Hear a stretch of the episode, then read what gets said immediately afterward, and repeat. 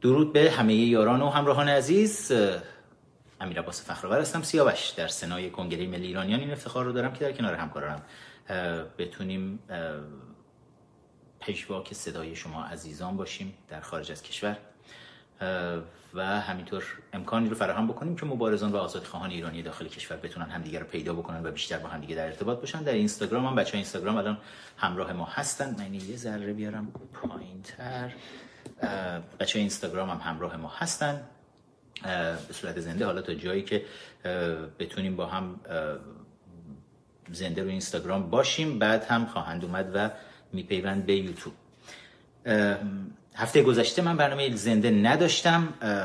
می‌خواستم برنامه رو بذارم اما کارهای بسیار زیادی برام پیش اومد که نتونستم برنامه رو بذارم.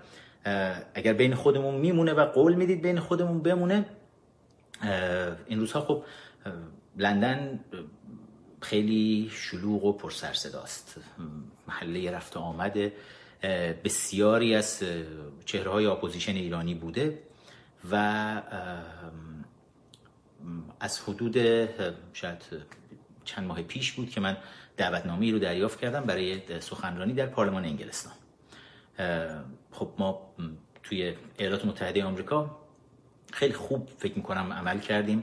برای اینکه سیاستمداران امریکایی رو روشن بکنیم نسبت به واقعیت هایی که در درون ایران داره اتفاق میفته اجازه بدید من ببینم. تاچ داون بله تیم هیوستون الان تاچ داون کرد 29 24 و سیوم رو هم الان خواهند گرفت.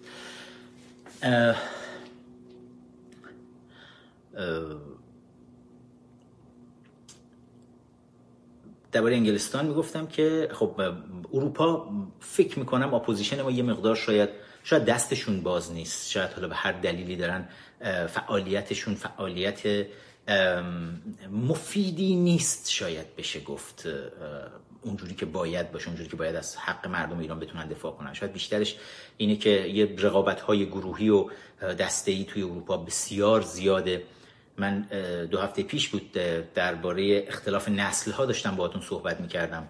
و ماجرای baby boomer ها ها و generation Z رو براتون گفتم. baby boomer ها که بسیاریشون یعنی baby boomer های اپوزیشن ایرانی نسل فسیل های اپوزیشن ایرانی که تقریبا تمام زندگیشون رو در مبارزه برای تغییر رژیم گذروندن. در قبل از انقلاب با پادشاهی ایران می جنگیدن که پادشاهی ایران رو به زیر بکشن. دونسته یا ندونسته نوکران روس ها بودن که پادشاهی ایران رو زمین بزنن و تمام سالهای جوانی خودشون رو جنگیدن پادشاهی ایران رو و میشه گفت ایران رو تاریخ بزرگ ایران رو زمین زدن و بعد از اون هم نتونستن جایی در قدرت پیدا بکنن. حالا برخیشون یک چند سالی رو موندن در قدرت مثل محسن سازگارای خیانتکار و بعد هم با تیپا پرتاب شدن بیرون از قدرت. و برخی هم که از همون اول اصلا راه پیدا نکردن به داخل قدرت اومدن بیرون و در بیرون کشورم همین جور به این profession خودشون حرفه خودشون یعنی اپوزیشن برای اینا الان یک حرفه است چیزی که ازش پول در میارن زندگی می‌کنن. یعنی اگر شما اون part اپوزیشن بودن رو از baby boomer های اپوزیشن ایرانی بردارید هیچی ازشون باقی نمیمونه. یعنی کار دیگه ای بلد نیستن که انجام بدن. حرفه اینها در تمام زندگیشون این بود که اپوزیشن باشن. حالا چه اپوزیشن حکومت ایران در دوران شاه اپوزیشن حکومت ایران در دوران ملاها. و متاسفانه خب این وضعیت بوده و توی تمام این سالهای بعد از انقلاب چهل سال بعد از انقلاب هم به نبردهای درونی خودشون همچنان این baby boomers ها مشغول هستند و دو هفته پیش هم شاهد بودیم افتضاحی رو که در لندن به پا کردن. از شما چه پنهون که حالا من نمی‌خواستم توی live های خودم دربارش صحبت بکنم. وقتی که خبر پیچید که من دعوت شدم برای سخنرانی در پارلمان انگلستان چند ماه پیش بود این خبر. به صورت یک پرس ریلیز بیرون اومده بود ولی ما روش اصلا سعی کرده بودیم کار نکنیم صداش رو در نیاریم. و از اون زمان تکاپو زیاد شده بود توی این جامعه بیبی بومرز که همه برن به سمت لندن و شاید توی لندن حالا یه گوشه مسافرخونه یه چیزی پیدا بکنن که بتونن یه جلسه رو بذارن و زودی یه شورای گذاری شورای انقلابی چیزی به پا بکنن. فکر کرده بودن هر کی زودتر برسه بدوه بدزده برداشته در رفته. و همین باعث شد که اون آبروریزی بزرگ به پا بشه دو هفته پیش توی لندن. اما خب این افتخار الان برای کنگره ملی ایرانیان هست. من به عنوان رئیس سنای کنگره ملی ایرانیان میرم تا درباره انقلاب قانون اساسی در پارلمان انگلستان در مجلس در ساختمان مجلس عوام انگلستان صحبت بکنم. میریم تا سیاستمداران اروپایی رو هم حالا همراه بکنیم بیشتر با این مبارزه. و همین اول صحبت من یه نکته رو بگم درباره امروز صبح. برنامه کریس, کریس والاس برنامه Fox News Sunday. بهتون گفتم البته کریس والاس دموکرات جمهوری خواه نیست ولی توی تلویزیون فاکس نیوز برنامه یک شنبه های خودش رو داره برنامه پربیننده ای هم هست. و توی این برنامه پنج دقیقه آخر برنامه مسیح علی نژاد رو داشت که فکر می‌کنم مصاحبه خوبی بود. با وجود اینکه من دو انتقاد بسیار بسیار بزرگ به مسیح علی نژاد دارم. یکی این که نمی‌دونم به چه دلیلی. حاضر نیست به هیچ قیمتی اسم ارژنگ داوودی رو به زبون بیاره؟ ارژنگ داوودی که طولانی ترین دوران زندان سیاسی رو داره الان طی می‌کنه. 17 سال زندان زیر بدترین شکنجه ها ولی مسیح حاضر نیست اسم ارژنگ رو بیاره. این رو نمی‌تونم بفهمم. چرا؟ و چرا از حقوق همه زندانی های سیاسی باید دفاع بکنه؟ اما ارژنگ داوودی نباید اسمش بیاد. امیدوارم این ربطی نداشته باشه به اون انتقاد دوم من. نزدیکی بسیار زیاد مسیح علی نژاد به خبرچین آبرو باخته وزارت اطلاعات احمد باطبیه که احمد باطبی رو برادر خودش مسیح خلب داد می‌کنه. من امیدوارم مسیح گول خورده باشه. امیدوارم توی بازی وزارت اطلاعات نبوده باشه که چون باطبی نمی‌خواد اسم ارژنگ داوودی جایی بیاد. چون این دستور وزارت اطلاعات هست که نباید ارژنگ داوودی مطرح بشه. و امیدوارم این مشکل رو مسیح حل بکنه. من بی تعارف میگم من مسیح رو روی اینستاگرام follow می‌کردم. خیلی کارهاش رو هم دوست دارم اما به خاطر اینکه مقاومت کرده در برابر اینکه اسم ارژنگ رو بخواد بیاره و از ارژنگ داوودی دفاع بکنه unfollow ش کردم. و تا روزی که اسم ارژنگ رو نیاره با وجود اینکه برای مبارزاتش احترام قائل هستم ولی follow ش نخواهم کرد. چون که یک علامت سوال بزرگ برای خود من وجود داره. چرا؟ چرا نباید اسم ارژنگ داوودی رو به زبون بیاره؟ دستوریه لجبازی کودکانه حسادتیه مشکلی چیزی هست رودروایسی داره با یک دوست قدیمی که خبرچین وزارت اطلاعات در اومده و روش نمیشه حالا بخواد اسم ارژنگ رو به هر دلیلی که هست قابل توجیه نیست. اما مصاحبه ای که امروز داشت با کریس والاس در فاکس نیوز مصاحبه بسیار خوبی بود و فکر می‌کنم که حرفهای خیلی خوبی رو هم تونست بزنه. تونست یک زاویه دیگه ای رو از مبارزات آزادی خواهانه زنان شیرزنان ایرانی نشون بده به دنیا. بینندگان فاکس نیوز کم نیستن بیشترین مخاطبان سیاسی رو در رسانه های آمریکایی داره فاکس نیوز و برنامه خوبی بود. پیام رو خیلی خوب تونست برسونه. فشار زیادی رو دارن به خانوادهش وارد می‌کنن. برادرش همچنان در بازداشت هست. و تمام اعضای خانوادهش رو تقریبا وادار کردن که علیهش بیان موضع بگیرن. اگه خاطرتون باشه سال 2011 وقتی برادر خود من آرش رو 19 ساله بود توی پاریس وزارت اطلاعات برنامه ای میریزه و آرش رو عملا میدزدن. سوار هواپیما می‌کنن. مامورین با اسکورت مامورین با تهدید اینکه صدا در بیاد خواهرت و خواهرزادت که اونها هم توی پاریس بودن اونها رو دستگیر می‌کنیم و میبرنش آرش رو مستقیم از فرودگاه مهرآباد فکر کنم هواپیما اون موقع نشست و میبرنش مستقیم به زندان اوین و ویدیویی رو ازش پر می‌کنن که صدا و سیمای رژیم پخش می‌کنه. 8 9 سال پیش سال 2011 بود داره که این رو صدا و سیمای رژیم پخش می‌کنه که برادر 19 ساله من که حالا ربوده شده از پاریس برگردونده شده به ایران بشینه علیه من حرف بزنه. و این کار رو سالیان سال رژیم داره با فعالین سیاسی انجام میده و حالا هم سراغ برادر مسیح علی نژاد رفتن و دارن همین کار رو باش می‌کنن. همون زمان یادم این خبرچین های وزارت اطلاعات هم توی واشنگتن دور دسته احمد باطبی و سازگارا و اینها دوره افتاده بودن و هی داشتن به جای اینکه حمایت بکنن از برادر 19 ساله من به خود من حمله می‌کردن که آی نگاه کنید برادرش برگشت جالب کیهان شریعت مداری یک مقاله رو نوشته بود حسین شریعت مداری شخصا مقاله رو می‌نویسه سر مقاله کیهان و این دزدیدن برادر من رو آرش فخرآور رو از پاریس به عنوان یک حرکت اطلاعاتی بسیار هوشمندانه ازش یاد می‌کنن توی کیهان. اون وقت خبرچین های وزارت اطلاعات در بیرون کشور هم به من حمله می‌کردن که آی دیدید برادرش برگشت ایران؟ دیدید فلان شد؟ و سخت بود خیلی سخت بود. هم حملات رو آدم از طرف به اصطلاح اپوزیشن نماها داشته باشه هم از اون ور برادر کوچیکش توی زندان باشه و زیر شکنجه بخوان ازش که ویدیو پر بکنن و صدا و سیما بیاد پخش بکنه. و این کارهای زننده رژیم همیشه ادامه داشته و همیشه هم جواب معکوس داده اما همچنان دارن انجام میدن. امیدوارم که برادر مسیح هرچه سریعتر بیرون بیاد از زندان و امیدوارم که مسیح شرافت مبارزاتی خودش رو زیر پا نذاره و همینجوری که ما از خانوادش دفاع می‌کنیم از ارجنگ داوودی دفاع بکنه. و همینطور از هنگام شهیدی دفاع بکنه. هر مشکل و اختلافی که از هم با همدیگه داشتن کنار بذاره. توی این مسیر مبارزه یاد بگیریم کنار همدیگه بیستیم از همه نیروهامون استفاده بکنیم برای اینکه با یک دشمن سرسخت دیکتاتوری مذهبی روبرو هستیم هممون که از تمام احرامهای خودش داره استفاده می‌کنه برای سرکوب مبارزات آزادی خواهانه مردم.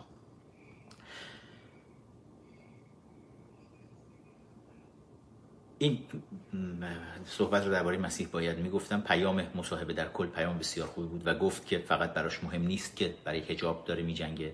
گفت برای اینکه تمامیت یک رژیم دیکتاتور رو باید بتونیم پاک بکنیم از ایران داره این مبارزه رو ادامه میده. و امیدوارم که واقعا هممون به این آرمان معتقد باشیم. امروز می‌خوام درباره خیلی از من میپرسیدن که چرا من موضعی نگرفتم درباره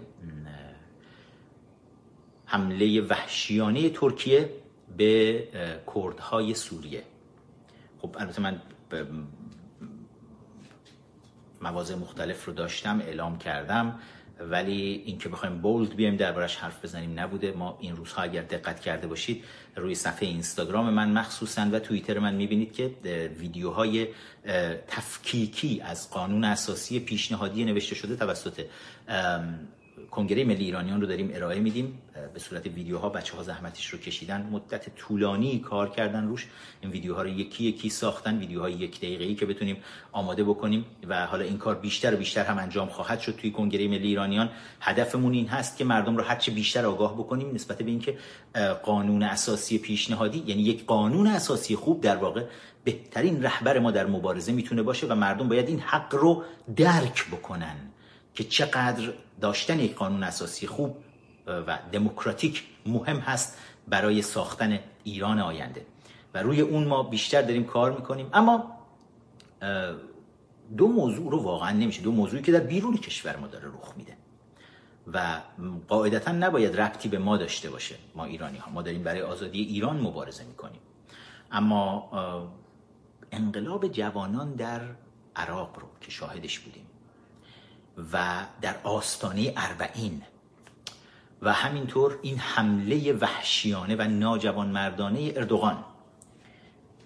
رژیم دیکتاتوری ترکیه به کردهای سوریه. این دو موردی نیست که بتونیم بی تفاوت از کنارش عبور بکنیم. من روی یک چیزی تاکید دارم می‌کنم. کردهای سوریه. قبل از اینکه اولا موضع کامل خودمون رو بگم که خروج نیروهای آمریکایی. نیروهای آمریکایی که داریم میگیم ما درباره پنجاه نیروی آمریکایی. پنجاه مستشار آمریکایی. فقط در کنار کردها حضور داشتن. عملا نیروهای آمریکایی بیرون اومده بودن قبلا. اما پنجاه نیروی آمریکایی در کنار کردهای سوریه حضور داشتن به عنوان مستشار و امروز وزیر دفاع آمریکا اعلام کرد که عملا دولت آمریکا چاره ای نداشت. من راستش بخواید موافق نیستم با این حرف.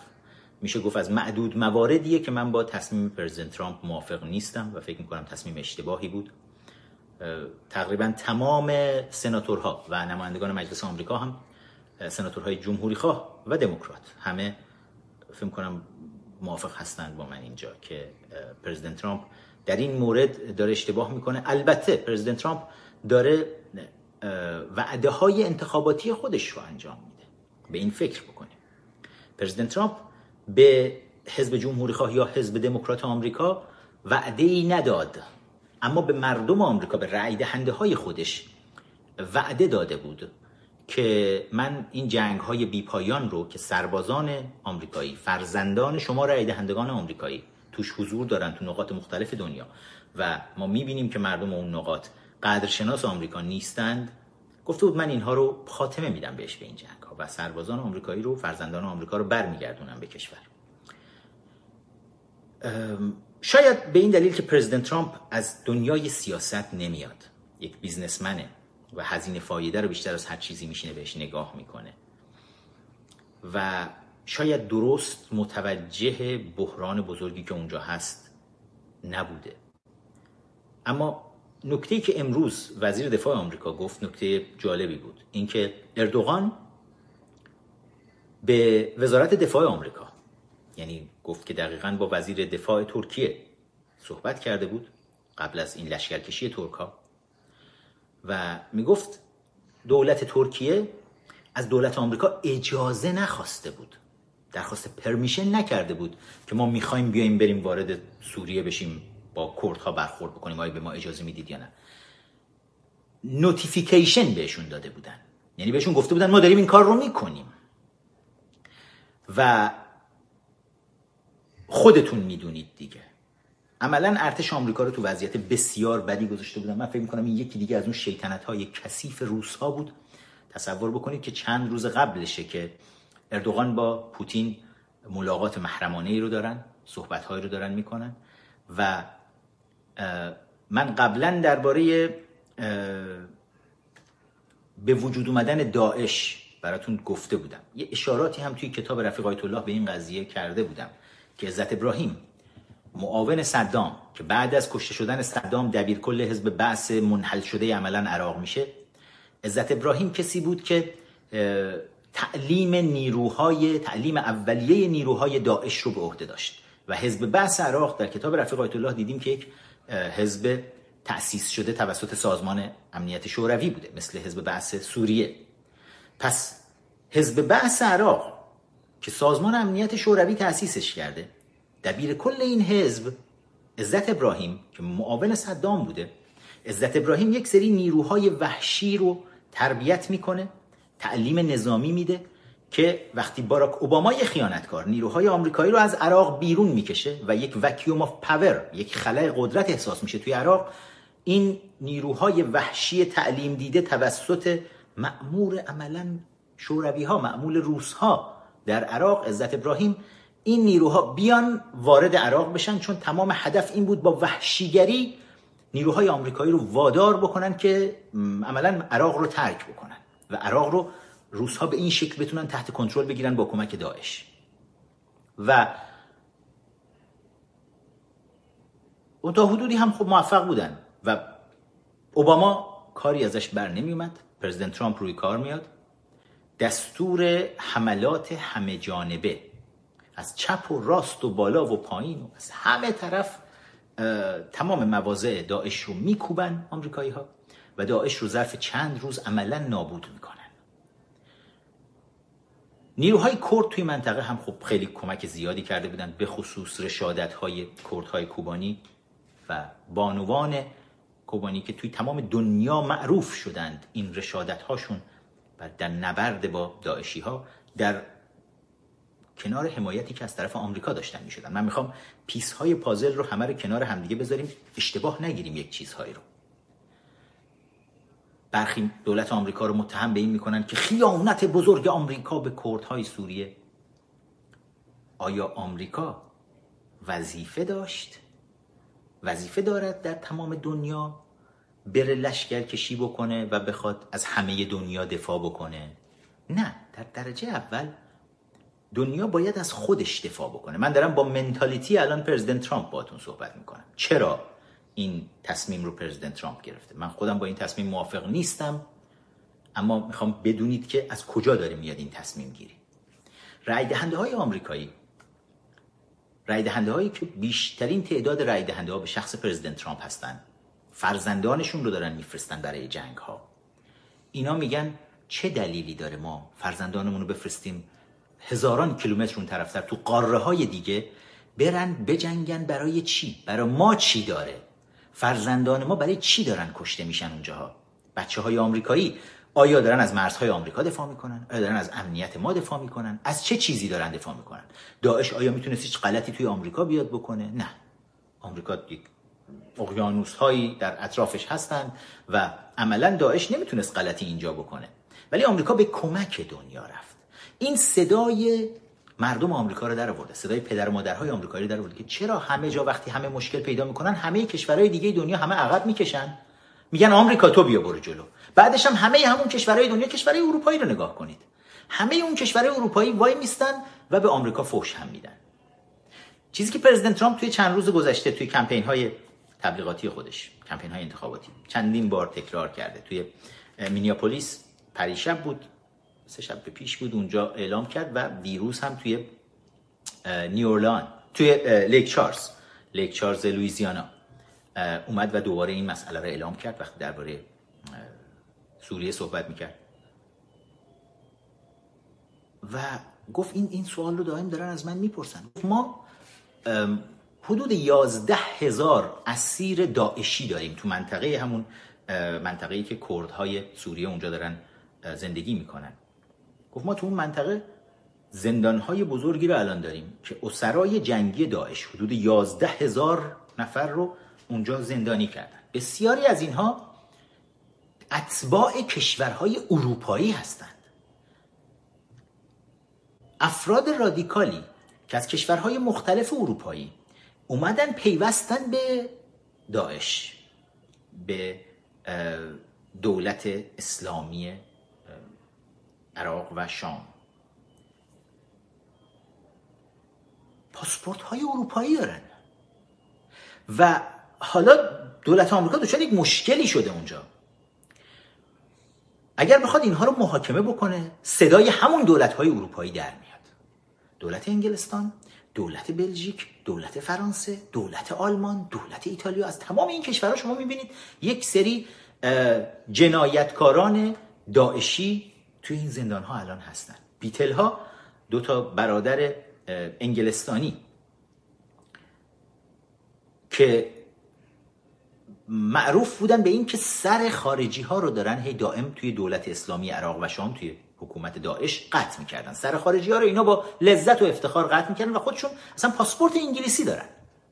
پرزیدنت ترامپ توی صحبت های خودش میگه من از دولت های اروپایی خواستم گفتم آقا ما این ده یازده هزار اسیر داعشی رو که داریم همشون هم پاسپورت های اروپایی دارن بیایید تحویلشون بگیرید. نمی‌ذارید ما ببریمشون محاکمهشون بکنیم نه ما می‌خوایم ببریمشون تو خاک آمریکا چون وارد خاک آمریکا بشن. چه اتفاقی میفته به محض اینکه پا تو خاک آمریکا اگه اینا منتقل بشن به آمریکا پا تو خاک آمریکا بذارن باید از تمام حقوق که آمریکایی ها برقرار برخوردار هستن طبق قانون اساسی از همه اون حقوق برخوردار میشن. یعنی باید بیان وکیل بگیرن کلی باید پول مالیات دهنده های آمریکایی بیاد خرج بشه برای اینها برای این جنایتکاران تا اینا لذت ببرن از زندانهای داخل آمریکا لذت ببرن و بتونن بعد توی زندانها شروع کنن شستشوی مغزی بدن و شبکه سازی بکنن و ما از این چیزا کم ندیدیم از این بازی ها همین اشتباه بزرگی که عملا اروپا مرتکب شده و درهای خودش رو به روی رادیکال های مسلمون باز کرد. و الان ما می‌بینیم برای چی باید توی داعش تعداد زیادی ما جنایتکار اروپایی داشته باشیم؟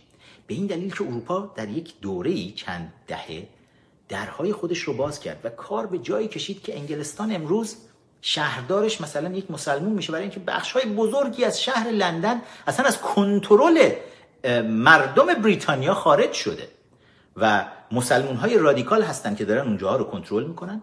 کشورهای اروپایی مثل بلژیک به شدت دچار مشکل شدن. برای اینکه حتی احزاب اسلامی اونجا دارن میگن آقا دیگه اصلا به کل شریعه رو قوانین اسلامی رو باید بیاریم حاکم بکنیم. و توی آلمان با مشکلات بسیار زیادی مواجه شدن. توی فرانسه با مشکلات زیادی مواجه شدن. یعنی این سیاست درهای باز ما مخالف ما که خودمون هم به نوعی پناهنده بودیم.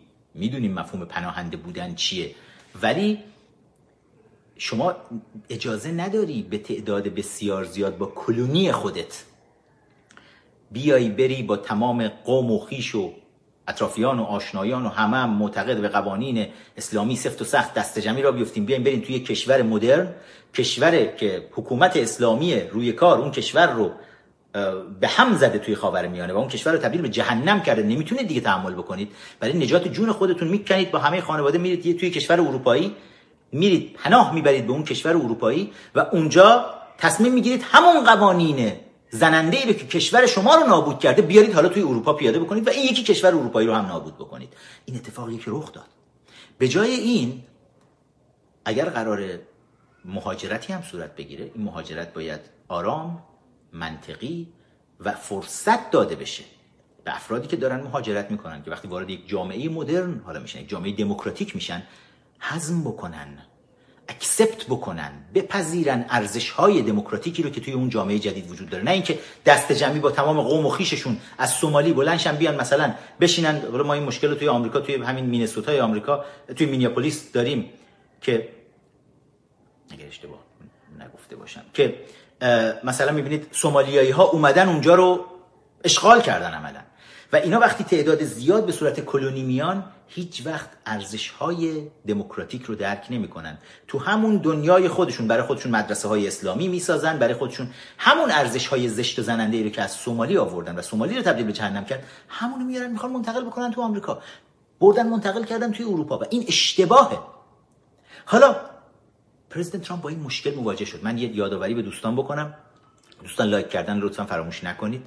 همینجوری که دارید گوش می‌کنید لایک بکنید. بچه های یوتیوب مخصوصا منظورم هست. بچه اینستاگرام که می‌دونید البته من لایو های اینستاگرامم یکم کم شده. برای اینکه هر بار که من لایو اینستاگرام می‌ذارم گویا دروازه باز میشه برای یه عده هکرهای رژیم که بیان و هی تند و تند فالوورهای ما رو بزنن. شبانه روز در حال زدن فالوورهای من هستن. به طور میانگین ظرف یک سال گذشته هفته ای میانگینی که خودمون از آمار اینستاگرام دریافت کردیم. هفته ای 2500 نفر از فالوورهای من رو این باگ هایی که آوردن گذاشتن هکرها دارن پاک می‌کنن. رسما دارن فالوورها رو پاک می‌کنن.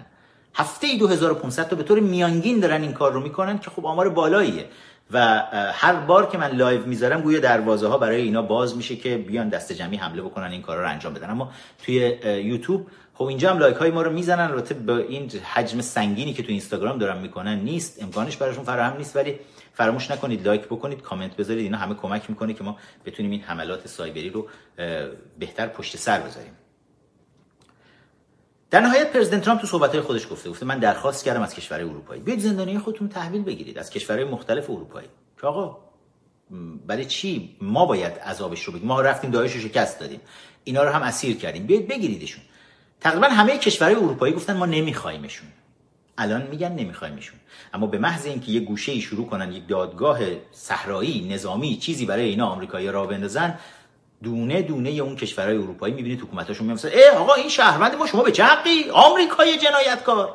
و این بازی رو دیگه خیلی خوب دولت پرزیدنت ترامپ می‌دونه. توی یک وضعیت بدون گزینه پیش رو گذاشتن پرزیدنت ترامپ رو. از اون ور هم شیطنت روسیه که حالا اردوغان جنایتکار رو بهش پیشنهاد می‌کنه که برو حمله کن. به آمریکایی ها هم ازشون اجازه نگیر. بگو داری حمله می‌کنی. آمریکایی ها مجبورن. یا نیروهای آمریکایی باید وای میستادن کشته می‌شدن و عملا چیزی که روسیه می‌خواد اینه که نیروهای آمریکایی اون پنجاه مستشار آمریکایی در کنار کردها بیستن. شما فکر می‌کنید واقعا این باعث می‌شد که این وحوشی که به اسم دقت بکنید ارتش ترکیه الان انقدر پررنگ دیده نمیشه که یک میلیشیای شبه نظامی های عربی که توی سوریه هستند و تحت حمایت دولت اردوغان ترکی هستند. این شبه نظامیان هستند که دارن قتل عام و جنایت رو الان توی منطقه کرد نشین سوریه دارن انجام میدن. یعنی دولت ترکیه یه جورایی داره دست خودش رو هم میشوره. آقا اینا شبه نظامی هم به ما چه؟ شبه نظامی عرب. و اینا در واقع همون داعشی ها هستن. جالبه اولین جایی که به سمتش حرکت کردن رفتن به سمت زندان زندانهای زندانهایی که دارن همین اسرای داعشی توش اسیر هستن. و حتی توی یکی از این زندان ها تونستن یه تعداد از اون اسرا رو هم برن آزاد بکنن. یعنی عملا ما می‌بینیم طرفداران داعش که دستان اردوغان هم در داعش بسیار دیده می‌شد متحد روسیه است بالاخره اردوغان. طرفداران داعش هستن که دارن میان الان و قتل عام رو دارن انجام میدن تو این منطقه. خب نیروهای آمریکایی هم اگر اونجا میموندن چیزی که روسیه می‌خواست این بود. که اینها هم کشته می‌شدن.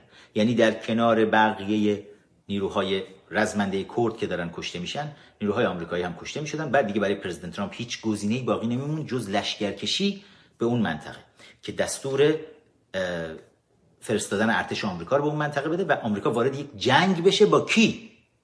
وارد جنگ بشه با ترکیه. ترکیه که خودش عضو ناتوه اتفاقی که بعد از جنگ جهانی دوم رخ نداده تا حالا که آمریکا بیاد بره با یک عضو ناتو درگیر بشه پیمان آتلانتیک شمالی پیمانی که بعد از جنگ جهانی دوم در دوران جنگ سرد متحدین ایالات متحده آمریکا در مقابل اتحاد جماهیر شوروی شکل داده بودند به رهبری خود آمریکا. حالا ترکیه عضو ناتوه و آمریکا بیاد بره با یک عضو ناتو بره اونجا لشکرکشی بکنه تصور بکنید پوتین با این بازی که را انداخته عملا هدفش اینه که بخش بزرگی از رای دهنده های پرزیدنت ترامپ رو بریزه پایین. ما سال انتخابات الان توی آمریکا و تمام اون پدر و مادرهایی که روی پرزیدنت ترامپ رو حرفش حساب کردن که وارد یک جنگ جدید نخواهد شد همه اونها میگن اه چی شد؟ فرستادی برای یه جنگ جدیدی که به ما ربطی نشونم با متحدمون با ترکیه. بازی بسیار بسیار پیچیده ایه که پرزیدنت ترامپ رو توی عملا یک عمل انجام شده ای گذاشتن. اما از یه جهت شاید بد هم نشد. برای اینکه اگر پرزیدنت ترامپ می‌خواست بیاد اقدامی بکنه دولت حزب دموکرات با چنگ و دندون جلوی پرزیدنت ترامپ می اما از فردا که کنگره داره برمیگرده کنگره توی تعطیلات بود ظرف یک دو هفته گذشته. فردا دارن برمیگردن و اولین طرحی که دارن میارن روی میز یک طرح بای پارتیزان هست. هر دو حزب دموکرات ها و جمهوری خواه هر دوشون روی این طرح توافق کردن. طراح اصلیش سناتور لینز گراهامه. در سنای آمریکا رئیس کمیته قضایی سنای آمریکا. لینز گراهام طرح رو وسط گذاشته. دموکرات ها هم اومدن با افتخار امضا کردن و تقریبا تمام سناتورهای دموکرات و جمهوری خواه پای این طرح هستند که تحریم های کمرشکن برای نابودی اقتصاد ترکیه و اردوغان رو بیارن وسط. این هفته هفته این تصمیم گیری هاست و این تحریم ها ویتو پروف هم خواهد بود. یعنی بیش از دو سوم سناتورها بهش رأی خواهند داد. بیشتر از شد... یعنی 67 سناتور و بیشتر بهش رأی میدن که طبق قانون اساسی آمریکا دیگر رئیس جمهور حتی نمی‌تونه وتوش بکنه. و اگر پرزیدنت می‌خواست مستقیم وارد عمل بشه بخواد بیاد تنبیه بکنه ترکیه رو دموکرات ها وای میستادن موضع می‌گرفتن علیهش. اما حالا که پرزیدنت ترامپ کشیده کنار کنگره هر دو حزب می‌بینیم. برای اولین بار من دارم می‌بینم ظرف سه سالی که پرزیدنت ترامپ توی قدرت بوده اولین باری که داریم می‌بینیم دموکرات و جمهوری هم توی مجلس نمایندگان هم توی سنا جدای از تمام درگیری هایی که با هم دارن تصمیم گرفتن این هفته بیان و تحریم های بسیار سنگینی رو علیه دولت ترکیه بذارن وسط که خب می‌تونه خیلی خیلی کمک کننده باشه و کمر ترکیه رو کمر اقتصاد ترکیه رو خواهد شکست. و در میان مدت نه حتی در بلند مدت. شاید در کوتاه مدت جنایت داره صورت می‌گیره و متاسفانه کردهای عزیز مبارز در سوریه دارن هزینهش رو پرداخت می‌کنن. هزینه ای که امروز و دیروز نیست دهه هاست. و شاید یک قرنی هست که دارن برای زندگی خودشون میجنگن و از همه ور دچار حملات ناجوان مردانه دارن میشن. ولی شاید این بار فرصتی باشه حالا با این همگرایی که در دنیا هم ایجاد شده. یعنی به محض اینکه پرزیدنت ترامپ خودش رو کشید کنار دفعه همه دنیا گفتن ای آقا ما وسطیم. حالا اگه پرزیدنت ترامپ وسط بود همه دنیا به ترامپ حمله می‌کردن. ولی الان همه یه دفعه یادشون افتاد که باید از کردهای سوریه بیان و حمایت بکنن. خب این خیلی خوبه. یعنی در میان مدت ما می‌بینیم که به نفع کردهای سوریه خواهد بود. اما با همه احترام. بیایید بازی نکنیم. وقتی که این اتفاق رخ داد ما شاهد یک همدردی بسیار زیبایی از طرف کردها در تمام دنیا بودیم. در ایران اعتراض سنگین کردهای ایرانی رو در مقابل سفارت ترکیه شاهد بودیم. تظاهرات های فراوانی کردن. کردهای ایرانی توی کشورهای مختلف اروپایی اومدن در حمایت از کردهای سوریه. می‌خوام این شجاعت رو داشته باشم یه انتقاد بکنم. آیا این همبستگی رو وقتی که لرهای عزیزمون دچار یک نسل کشی توسط رژیم میشن رژیم میاد از طریق سرنگ های آلوده. حالا این هم بحث داره باید دربارش بهتون بگم. یعنی بذارید همینجا پرانتز رو باز کنم و سریع ببندم این رو. دارو و غذا توی هیچ کدوم از این تحریم ها جزو تحریم ها نبوده. اما رژیم یکی از اولین کارهایی که کرد رژیم به هر میزانی که بخواد می‌تونه دارو وارد بکنه می‌تونه تجهیزات پزشکی وارد بکنه. سرنگ می‌تونه وارد بکنه. اما به محض اینکه تحریم ها اعلام شد رژیم اومد خود رژیم بخش دارویی و غذایی رو روی مردم تحریم کرد. وزارت بهداشت جنایتکار رژیم ملاهای حاکم بر ایران به تمام بیمارستان ها بیانیه می‌زنه که می‌تونید از لوازم یک بار مصرف به عنوان چند بار مصرف استفاده کنید. ما می‌بینیم حتی برخی کارخانجات توی ایران سرنگ هایی رو که استفاده شدن برای خونگیری برای تزریق. این سرنگ ها رو دوباره می‌برن میشورن بندی استریل می‌کنن. در حالی که کامل هم شسته نشده. ما ویدیوها رو دیدیم. این مدت توی شبکه های اجتماعی زیاد میاد که مردم میذاشتن سرنگ رو از بستش باز می‌کنن بسته استریلش می‌بینن. روش خون خشکیده وجود داره. این جنایته. جنایته. بازی با جون مردمه. تمام پزشکان و جراحان باید من نمی‌دونم جامعه پزشکان و پرستاران و جراحان ایران چرا به این اعتراض سراسری نمی‌کنن؟ تو بیمارستان شاهدن. دارن می‌بینن. دیگه هیچ چیز یه بار مصرفی عملا وجود نداره. هیچ چیز استریلی وجود نداره. همه چی رو هی دارن. دستور از وزارت بهداشت اومده که آقا دوباره استفاده بکنید. در صورتی که می‌تونن ارز اختصاص بدن بهش و این تحریم نیست. می‌تونن ولی ارز رو دارن اختصاص میدن.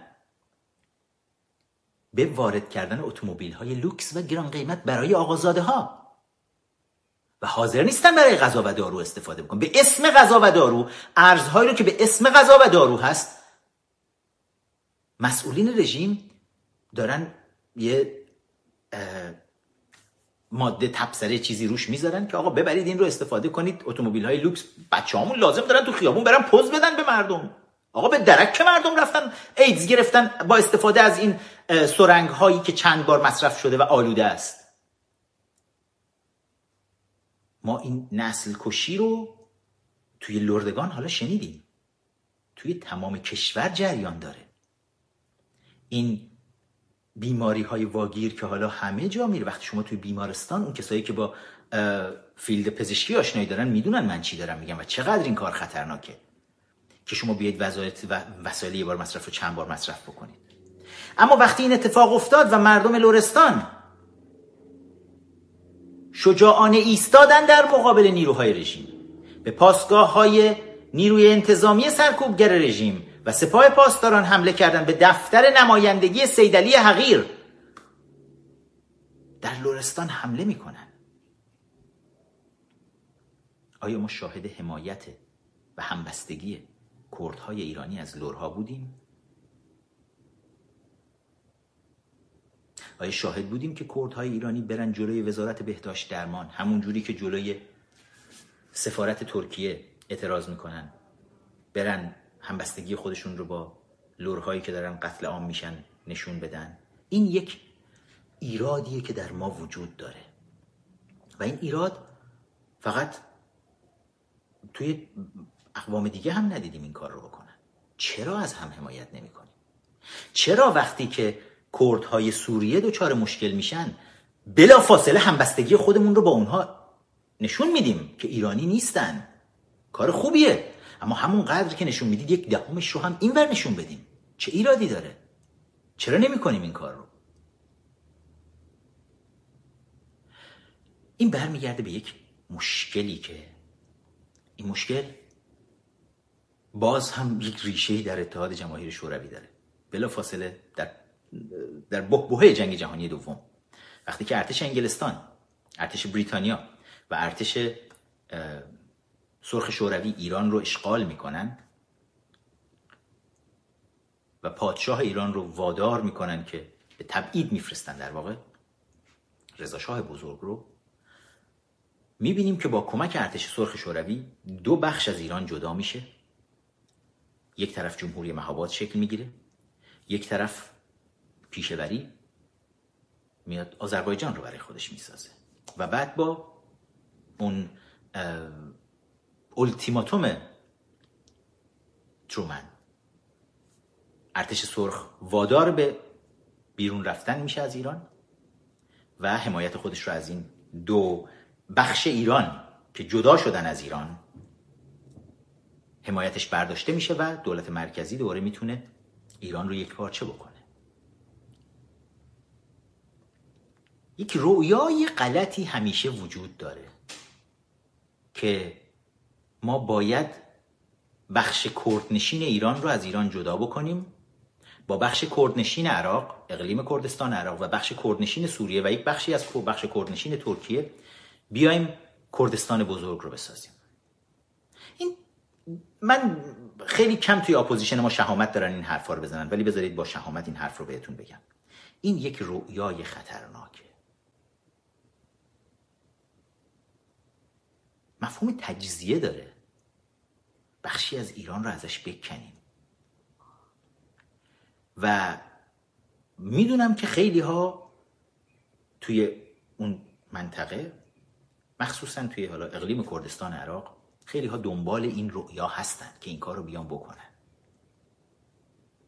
و می‌دونم که کردهای عزیز ایرانی خودشون رو ایرانی کرد می‌دونن. که این درسته. این درست قضیه است اتفاقا. باید هممون کنار همدیگه وقتی یک بخشی چه عضوی به درد آورد روزگار دگر عضو پارا نماند قرار باشیم. ما به جای اینکه خودمون رو به صورت اقوام نگاه بکنیم تو ایران به صورت اعضای یک پیکر نگاه بکنیم.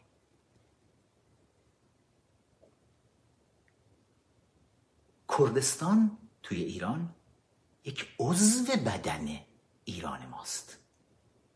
برای چی به فکر قطع کردن یک عضو بدنمون باشیم؟ آقا دست راستمون رو قطع بکنیم. چرا؟ ما از ایرانمون داریم دفاع می‌کنیم. این چه رویای ترسناکیه که تو ذهن دارید؟ و بهتون بگم این رویای ترسناک متاسفانه توی opposition هم طرفداران احمقی داره. همون baby boomer های نادونی که میرن توی لندن میشینن دو هفته پیش دور هم دیگه. همون هایی که میان کنگره اقوام را میندازن. یا نمی‌فهمن یا خیانتکارن. مفهومش چیه اقوام؟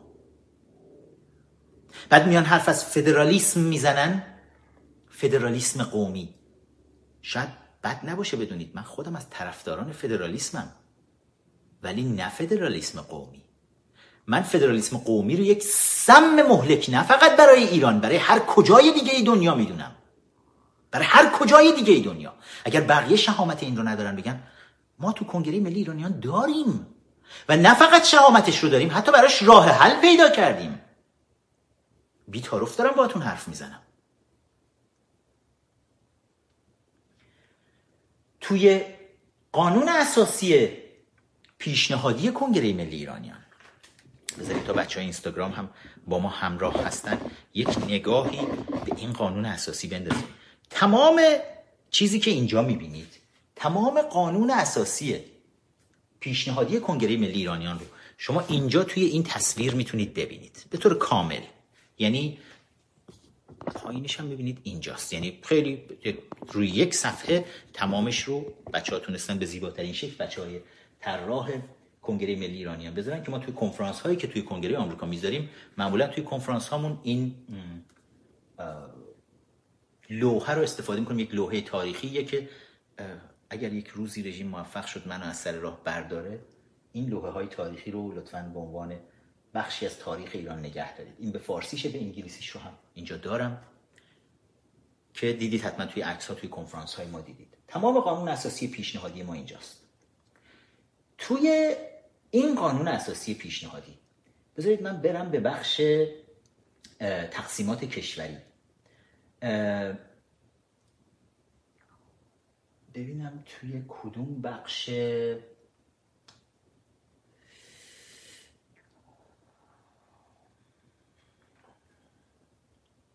بچه ها اصلش رو به من یادآوری می‌کنید من روی همون اصل برم الان نگاه کنم. تقسیمات کشوری اصل سه. اصل سه من از اینجا براتون بخونم دقیقا چیه. میگه تقسیمات کشوری بر اساس استان می‌باشد. کشور ایران دارای 33 استان است. به نامهای آذربایجان شرقی آذربایجان غربی اردبیل اصفهان نام تمام 31 استانی رو که الان وجود داره. به علاوه دو استانی که در واقع تقسیم شدن به دو بخش استان فارس و استان سیستان و بلوچستان. برای اینکه بهتر مشکلات مردم اونجا حل بشه. مخصوصا در سیستان و بلوچستان. که بزرگترین استان کشور و محرومترین استان کشور هست برای اینکه امکان اینکه همه مشکلات رو بتونن حل بکنن نداشتن به دلیل گستردگی زیاد. و همینطور استان فارس رو که برای به عنوان قلب گردشگری ایران اون بخش پاسارگاد و تخت جمشید رو به عنوان یک استان گفتیم اصلا داشته باشیم. و بعد از اینکه استانها رو تعریف می‌کنه و میگه که هر کدوم از این استانها توی اصل چهار فکر می‌کنم وقتی که اعلام می‌کنه که هر کدوم از این استانها برای خودشون می‌تونن پارلمان های محلی داشته باشن. این همون فدرالیسمه. پارلمان های محلی داشته باشن و می‌تونن فرماندار برای خودشون مردم انتخاب بکنن می‌تونن قوه قضاییه جداگانه داشته باشن همه اینها رو می‌تونن داشته باشن. ولی می‌دونید این این راه حلیه که کنگره ملی ایرانیان داره پیشنهاد می‌کنه برای بحث فدرالیسم. این فدرالیسمه. ولی بهش میگن فدرالیسم جغرافیایی. راه حل فدرالیسم جغرافیاییه. opposition baby boomer نادون ما مفهوم فدراسیون فدرالیسم جغرافیایی و فدرالیسم قومی رو نمی‌تونه بفهمه. فدرالیسم قومی مفهومش تجزیه است. یعنی درست قدم بعدی تجزیه است. ولی فدرالیسم جغرافیایی این نیست. فدرالیسم جغرافیایی داره میگه شما مثلا قومی حرفی که می‌زنن اقوام می‌زنن میگن آقا تمام استانهایی که مثلا به کردها درش زندگی می‌کنن یا بخشی از کردها یا ترک ها زندگی می‌کنن. ما همه اونها رو بیایم یک استان بذاریم. مثلا بزنیم کردستان بزرگ در ایران که استان کردستان و استانهای اطراف رو بخشهایش رو بکنیم بیایم وصل کنیم بهش. این استان بشه در واقع یک ایالتی ایالت کردستان که این میشه فدرالیسم قومی. خطرناکه. ایالت آذربایجان خطرناکه. برای اینکه ما امکان رو داریم فراهم می‌کنیم برای یه عده‌ای که بیان شیطنت بکنن. اتفاقی که در عراق رخ داد.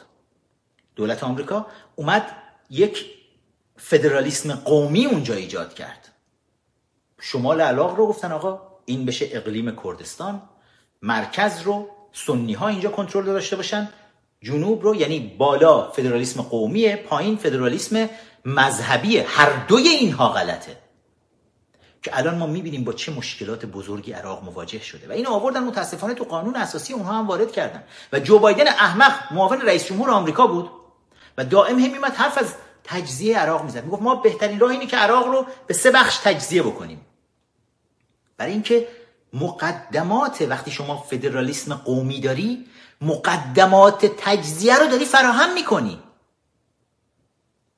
اینه که ما می‌بینیم توی اقلیم کردستان عراق میان با وجود اینکه بارها قول داده بودن که این کار رو نخواهند کرد ولی میان رفراندوم می‌ذارن برای استقلال و برای جدا شدن از عراق که کشور کردستان رو بسازن. خب بخشی از کشور عراقه. اما میگم وقتی شما قدم اول رو برمیداری که فدرالیسم قومیه منتظر بقیهش باش. و ما اومدیم گفتیم خب آقا نه فقط اقوام. آقا ما اصلا میگیم همه استانهای کشور مثل ایالات متحده آمریکا مثل خیلی از کشورهای اروپایی اگه نگاه بکنید فدرالیسم جغرافیایی اونجا برقه فدرال هستن ولی جغرافیاییه. توی آمریکا پنجاه ایالت وجود داره. نیومدن بگن آقا مثلا همه سرخپوستا برن بشینن تو این ایالت همه اون یکی ها برن بشینن تو اون ایالت. از این کارا نکردن. جغرافیایی تقسیم شده. و هر ایالتی توی جغرافیای خودش پارلمان محلی داره. مردم به نمایندگان خودشون رأی میدن نمایندگان ایالتی فرماندار ایالتی داره رأی میدن مردم بازم. قوه قضاییه خودش رو داره و همه اینا در چارچوب قانون اساسی کشور کار می‌کنه. پس فدرالیسم جغرافیایی چیزیه که کار می‌کنه چیزیه که جواب میده و توی دنیا جواب داده. اما هر جایی فدرالیسم قومی یا مذهبی پیاده شده بحران هیچ وقت به پایان نمی‌رسه. لبنان رو نگاه بکنید لبنان هم اومدن بعد از جنگ داخلی که همین دار دسته چمران و صدر و اینها را انداخته بودن اومدن در اواخر دهه 80 میلادی یک توافقی بکنن و بعد قانون اساسی جدیدی بنویسن. میان اونجا میگن آقا در قانون اساسی مثلا میگن حالا باید ما نخست وزیرمون نمی‌دونیم از مجلسمون دست شیعیان باشه نمی‌دونم رئیس جمهورمون از مسیحی های مارونی باشه بعد سنی ها بیان نمی‌دونم نخست وزیر بگیرن. یعنی همینجوری فدرالیسم قومی مذهبیش کردن. و هیچ وقت لبنان آروم نمی‌گیره. آروم نمی‌گیره. چون همیشه این نبردها باقی خواهد موند. اما در هر کجای دنیایی شما می‌بینید. تقریبا تمام کشورهایی که یک دموکراسی آزادی رو ما درش شاهد هستیم دموکراسی های غربی به نوعی به یک سیستم فدرال داره فدرال جغرافیایی داره اداره میشه. و ما همین سیستم رو آوردیم پیشنهاد کردیم توی قانون اساسی پیشنهادی خودمون. قانون اساسی پیشنهادی کنگره ملی ایرانیان. به همه حقوق خودشون می‌رسن. کردهای ایرانی بله بهشون خیلی ظلم شده. ترک های ایرانی بهشون ظلم شده. بلوچ ها لورها همه بله. ولی چیزی که توی این قانون اساسی پیشنهادی داره بهشون داده میشه حتی خیلی بیشتر از چیزیه که اینا از فدرالیسم قومی می‌خوان. خیلی بیشتر از اونه. و یک تریگر مکانیسم هم گذاشته شده مکانیسم ماشه که خود من اصرار داشتم این مکانیسم اونجا وجود داشته باشه. در قانون اساسی بعد از اینکه گفته شده همه استان ها هر استان می‌تونه پارلمان محلی خودش رو داشته باشه می‌تونه فرماندار محلی خودش رو داشته باشه قوه قضاییه خودش رو داشته باشه و همه باید تحت در چارچوب قانون اساسی کشور عمل بکنن یک اصلی رو یک ماده رو در واقع ما اضافه کردیم که اگر اگر یکی از پارلمان های اگر یکی از پارلمان های محلی یکی از پارلمان های استانی در واقع حتی فکر فکر این که یا بحث این که ما بیایم بریم و جدا بشیم از جدا بشیم بحثش رو بیاریم مطرح کنیم به عنوان طرح که از ایران جدا بشیم یا یک بخشی از مثلا استانمون جدا بشه از ایران. حتی مطرح کردنش طبق قانون اساسی باعث میشه که اون پارلمان به طور خودکار مکانیسم ماشه است. یعنی ماشه کشیده شد. به طور خودکار اون پارلمان منحل میشه و دوباره انتخابات اونجا باید برگزار بشه. چون قانون اساسی حفاظت می‌کنه از تمامیت ارزی کشور. پس می‌خوام جلوی یک سری توی رفتارهای خودمون یک سری رفتارهایی رو که شاید در ناخودآگاه ذهن ما داره ما رو به سمت اینکه از حامی تجزیه طلبی برای ایران باشیم جلوی اون رو انقدر شهامت داشته باشیم از امروز بگیریم. همه ما نگرانیم.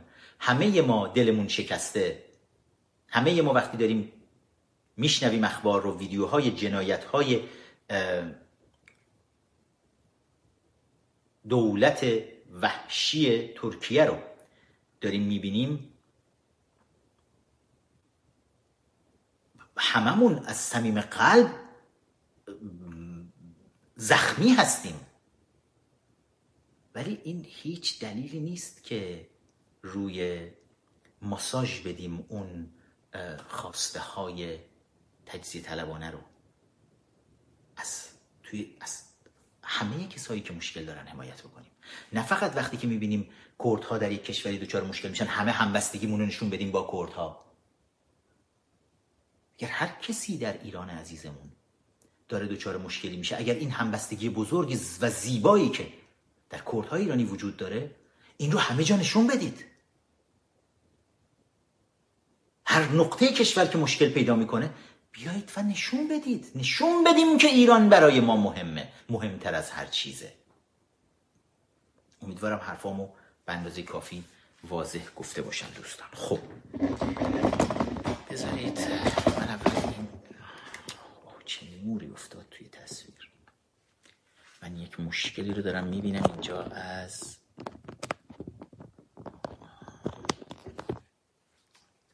که مشکل حل بشه.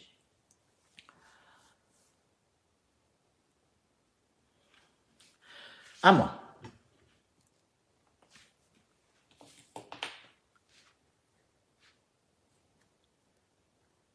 حالا توی این هفته میگم از فردا منتظر اخبار خوب از کنگره آمریکا باشید که فشار کمر شکنی رو به دولت ترکیه وارد خواهد کرد و مطمئنا خیلی چیزها تغییر خواهد کرد. نتیجه رو من ندیدم متاسفانه دوستان اگر نتیجه رو زیر می‌تونن بچه‌ای که داشتن دنبال می‌کردن برای من نتیجه رو بنویسن. توی روزهای گذشته شاید یه سری اتفاقاتی بودیم بازی ایران و کدوم کشور بود یکی از این کشورهایی که با ذره بعد دنبالش بگردیم؟ کامبوج بود.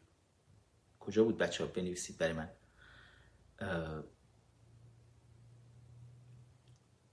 کامبوج. بله. مرسی دانیال. مرسی دوستان بقیه بچه ها خب شاهکاری رو سهر خدایاری انجام داد. وجودش رو مشعل کرد یک مشعله با شعله های آبی که همه دنیا رو نگاهش رو آورد به سمت ایران.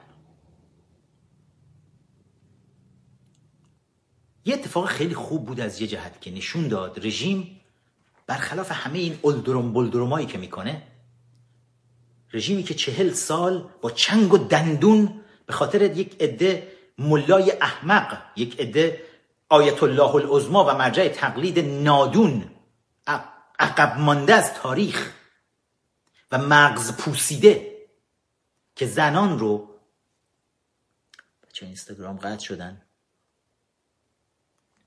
می‌کنم خودشون حالا یا بیان این ور یا بذارید من یه بار ازشون درخواست بکنم بگم بیاید اینجا. یک ساعت اینستاگرام به پایان رسید. دوستان اینستاگرام لطف بکنید. بیایید این ور جوین بکنید برای یوتیوب. حالا یک ساعت تموم شد. من فقط اومدم بهتون بگم که چون یه دفعه ناگهانی قطع شد نتونستم پیام رو براتون بذارم. لطفا بیایید اینور روی یوتیوب دیگه با همون همراه بشید. برای بقیه بحث من دیگه اینجا رو اینستاگرام رو با اجازهتون ببندم. بچه ها توی یوتیوب پس میبینمتون.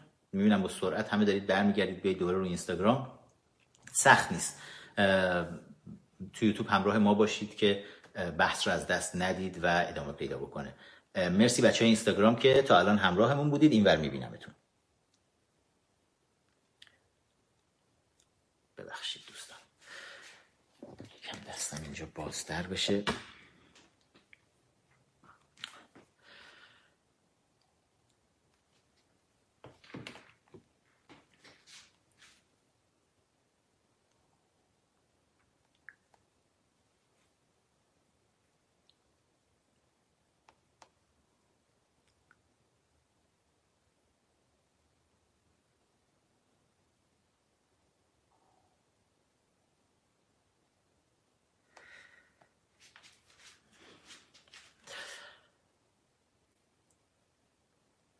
داشتم می‌گفتم که حمایت تمام دنیا از سهر خدایاری از دختر آبی.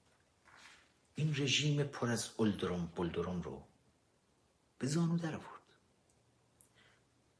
تقریبا تمام ورزشکارهای دنیا سلبریتی ها همه اومدن در کنار مردم ایران ایستادن و فدراسیون فوتبال. یعنی فدراسیون فوتبال تونست رژیم رو به زانو در بیاره. فدراسیون بین المللی فوتبال. فیفا. که چهل سال منعی رو که برای وارد شدن بانوان به ورزشگاه ها وجود داشت این من رو بشکنن. رژیم خیلی لطایف الهیل زیادی به کار برد. فکر کنید تمام سکوهای ورزشگاه خالی بود. یه بخشی رو فقط برای خانم ها اختصاص دادن. پر کردن خانم جلسه های خودشون آوردن کتابچه های دعای کمیل و ندبه دادن دستشون یه عده خجسته کماندو آوردن وسط حالا بعضی میگن چرا من میگم خجسته؟ اگر اشتباه نکنم اسم زن سیدلی حقیر خجسته است.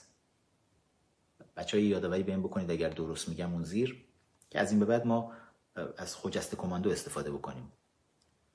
اینا رو آوردن ریختن بین بچه ها و و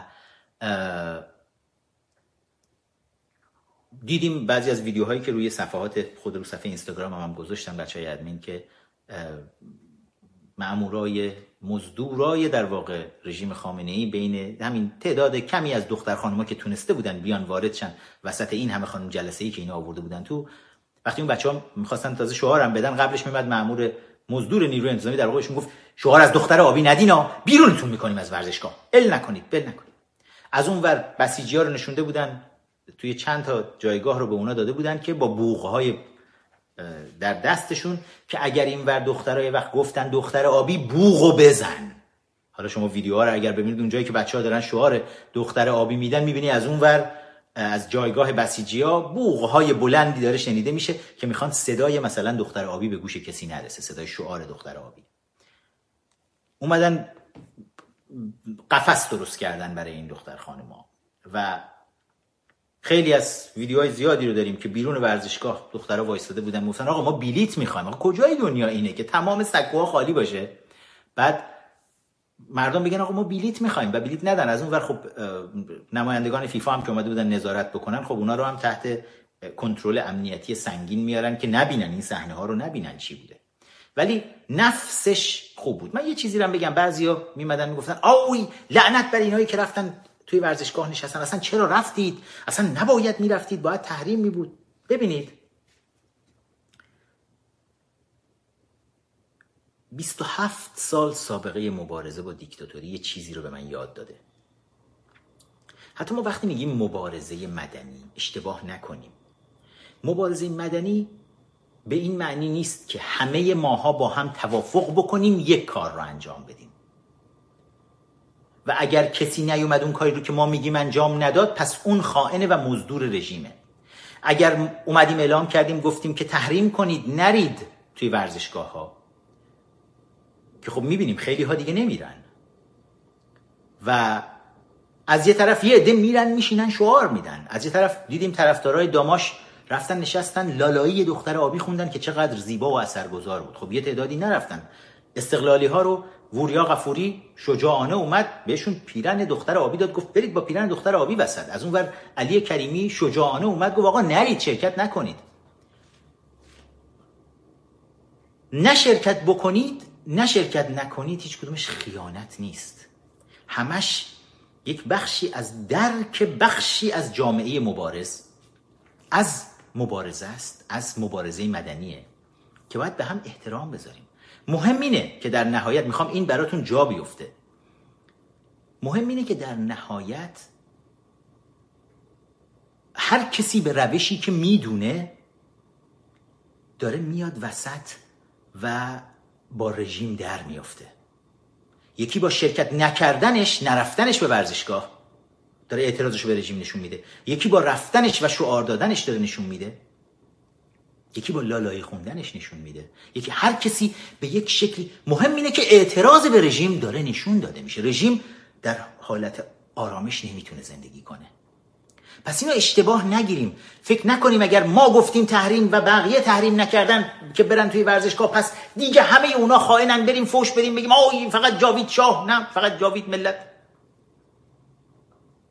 هر کدوم ما به شکلی که می‌فهمیم داریم میجنگیم با دیکتاتور. برای جنگیدن بقیه هم این احترام رو قائل باشیم اگر بوی خیانت عمیقی توش نیست. اگر سانسور و بایکوت توش نیست. چون سانسور کردن و بایکوت کردن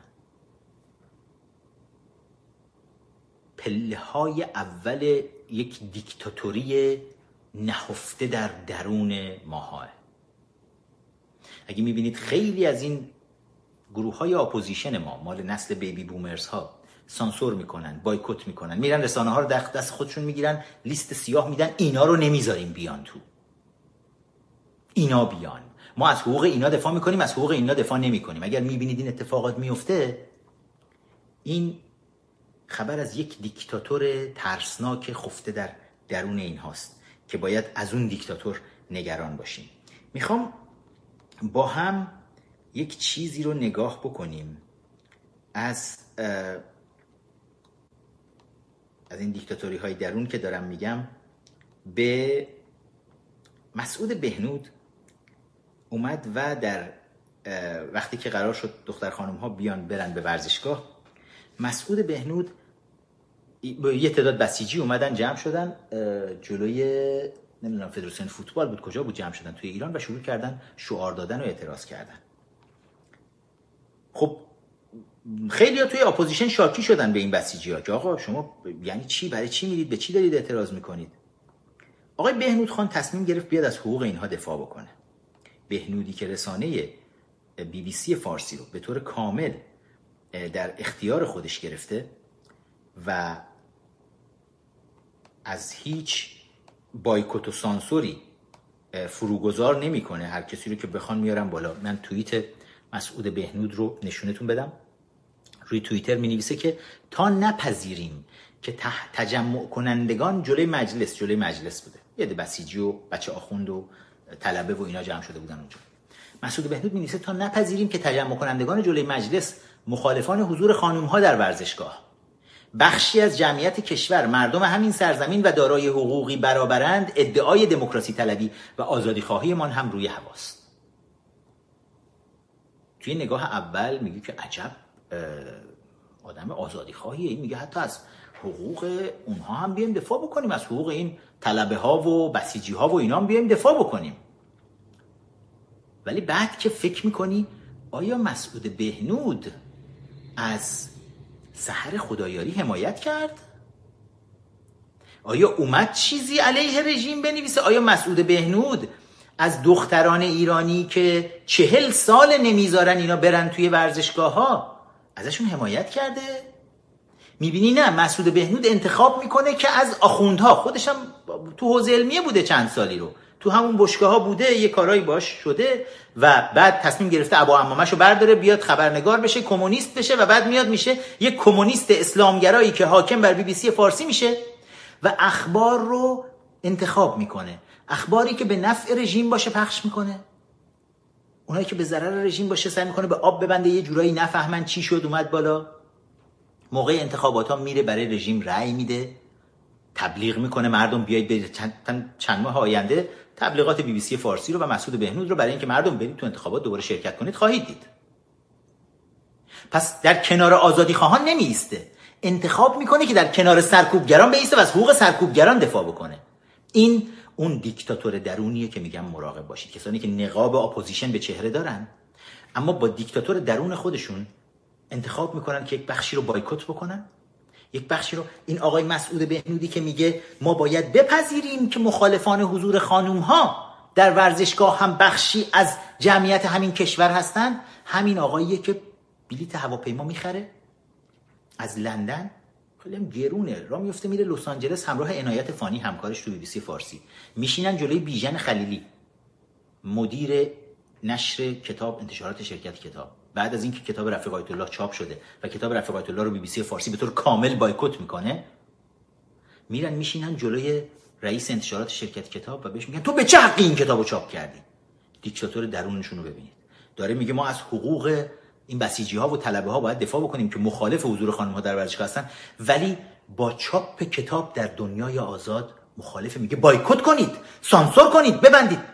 مسعود بنو تو اگر کاری باشی چه غلطی می‌کنی؟ حالا هفته آینده من لندن هستم.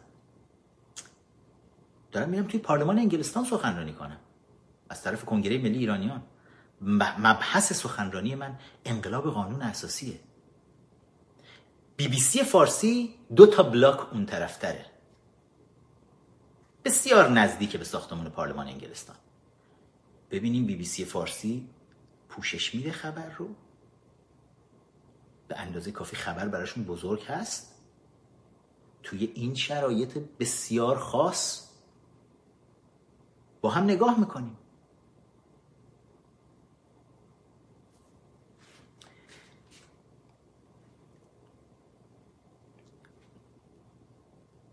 بیشرافتی فقط حالا این ور توی این اپوزیشن نماها نیست. علی ربیعی سخنگوی دولت. بذارید براتون بخونم. اونم حرف بسیار جالبی رو می‌زنه.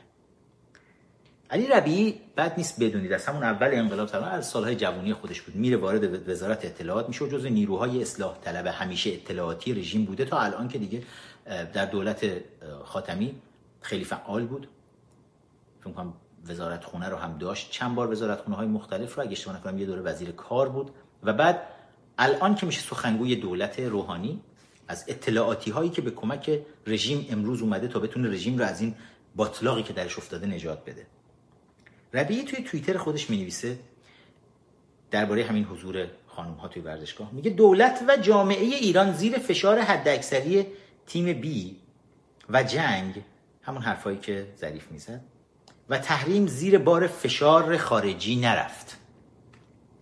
اگر زنان امروز در ورزشگاه هستند و به حقشان رسیدند حاصل مجموع مطالبات درونزای جامعه ایران و پیگیری دولت است. چطور شد آقای ربی؟ ورود زنان به ورزشگاه ثمره تلاش های داخلی است و نه فشار خارجی. آقای ربیعی سخنگوی دولت دروغگوی حسن روحانی. شما توی توییتت یه چیز کوچولو رو یادت رفت بنویسی. من می‌خوام خواهش کنم توی کامنتاتون بچه ها تا بقیه لایک می‌کنن الان. این live ی رو که با هم هستیم. لطفا لایک بکنید. برای من تو کامنت بنویسید. دو تا کلمه است که این دو تا کلمه رو آقای ربیعی سخنگوی دولت فراموش کرد تو توییتش بنویسه.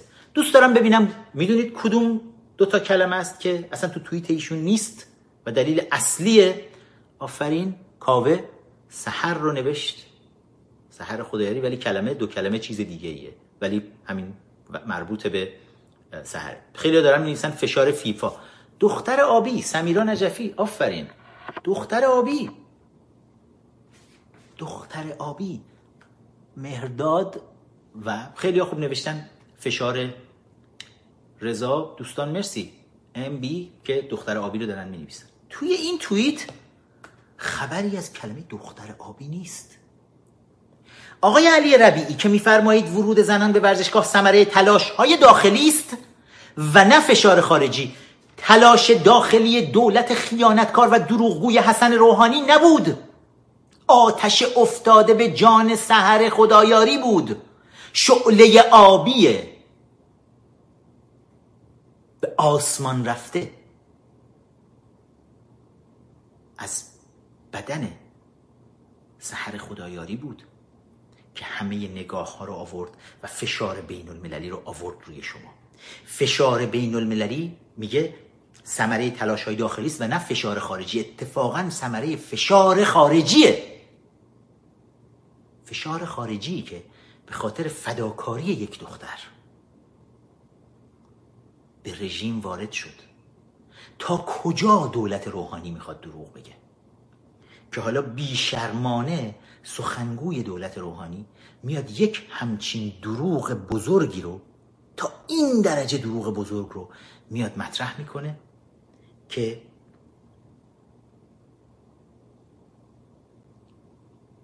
سحر خدایاری نبود دختر آبی نبود.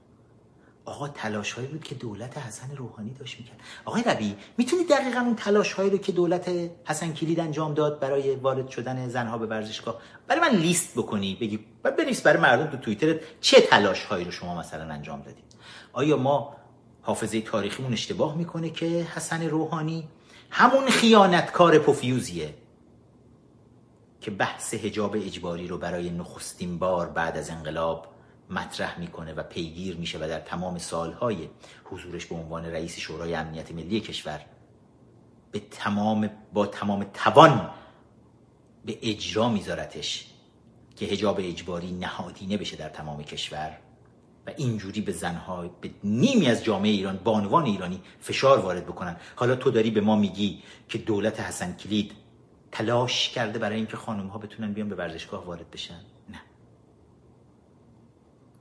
شرم و حیا هم یک جاهایی بد نیست یک مقداری داشتنش.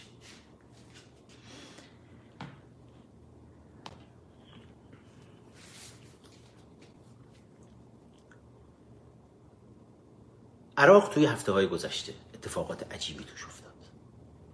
به طور ناگهانی ما شاهد بودیم که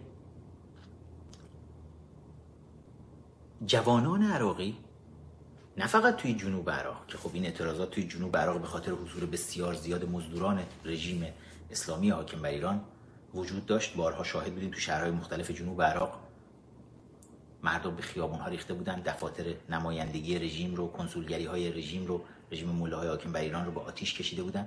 اما این بار توی منطقه سنی نشین مرکزی عراق توی حتی خود بغداد ما شاهد اعتراض جوانان بودیم. جوانانی که حالا سکولاریسم می‌خوان. حالا میگن آقا دینداران جمع کنید از سیاست برید بیرون. اون اشتباه بزرگی که بخشی از سخنرانی من توی پارلمان انگلستان هفته آینده همین خواهد بود. درباره اشتباه بزرگی که دولت آمریکا مرتکب شد بعد از جنگ عراق. که ارتش آمریکا شکست داد عملا ارتش بعثی دیکتاتور عراق رو صدام رو. و حکومت رو عوض کرد و مردم رو آزاد کرد. ولی بعدش وزارت خارجه آمریکا اشتباه بسیار بسیار بزرگی رو مرتکب شد توی نوشتن قانون اساسی عراق. این بحث رو حالا می‌خوام ادامه ندم. بذارم هفته آینده توی سخنرانیم صحبت می‌کنیم. سعی می‌کنیم حالا اون سخنرانی رو توی پارلمان تا اگر امکانش برقرار باشه من بتونم زنده هم براتون بذارم. شما هم زنده ببینید. دوستانی که می‌خوان بیان بهتون اعلام می‌کنیم. من همینجا توی اینستاگرام خودم البته اینستاگرام امیر نقطه فخرآور. اعلام خواهم کرد توی ویدیو به کجا می‌تونید ایمیل بزنید رجیستر بکنید چون تدابیر امنیتی شدیدی خواهد بود داخل پارلمان. این سخنرانی انجام میشه توی ساختمان مجلس عوام انگلستان خواهد بود و برای همین خب باید حتما رجیستر بکنید بتونید بیایید. نمی‌تونید راحت وارد برنامه بشید. ولی کسایی که توی لندن هستن یا توی اروپا هستن می‌خوان بیان توی این برنامه توی ویدیو یک دقیقه بهتون اعلام خواهم کرد که کجا می‌تونید رجیستریشن رو انجام بدید و بیایید و اونجا بتونیم دیداری هم با هم دیگه داشته باشیم. دوستانی هم که خیلی سوال می‌کردن بچههایی که می‌دونن البته که آیا می‌تونیم ببینیم هم دیگه رو؟ ترجیحاً اگر می‌تونید بیایید برای همین برنامه بعضیا می‌خواستن کتاب رفیق آیت الله براشون امضا بشه. کتاب رو اگر خریدید دارید بیارید با خودتون و اونجا حالا بعد از برنامه من سعی می‌کنم که یه چند دقیقه رو هم باتون وقت بذارم و این افتخار رو هم داشته باشم که امضا بکنم براتون کتاب ها رو. و صحبت خوبیه یعنی باز کردن بحثی بسیار لازم برای این روزها که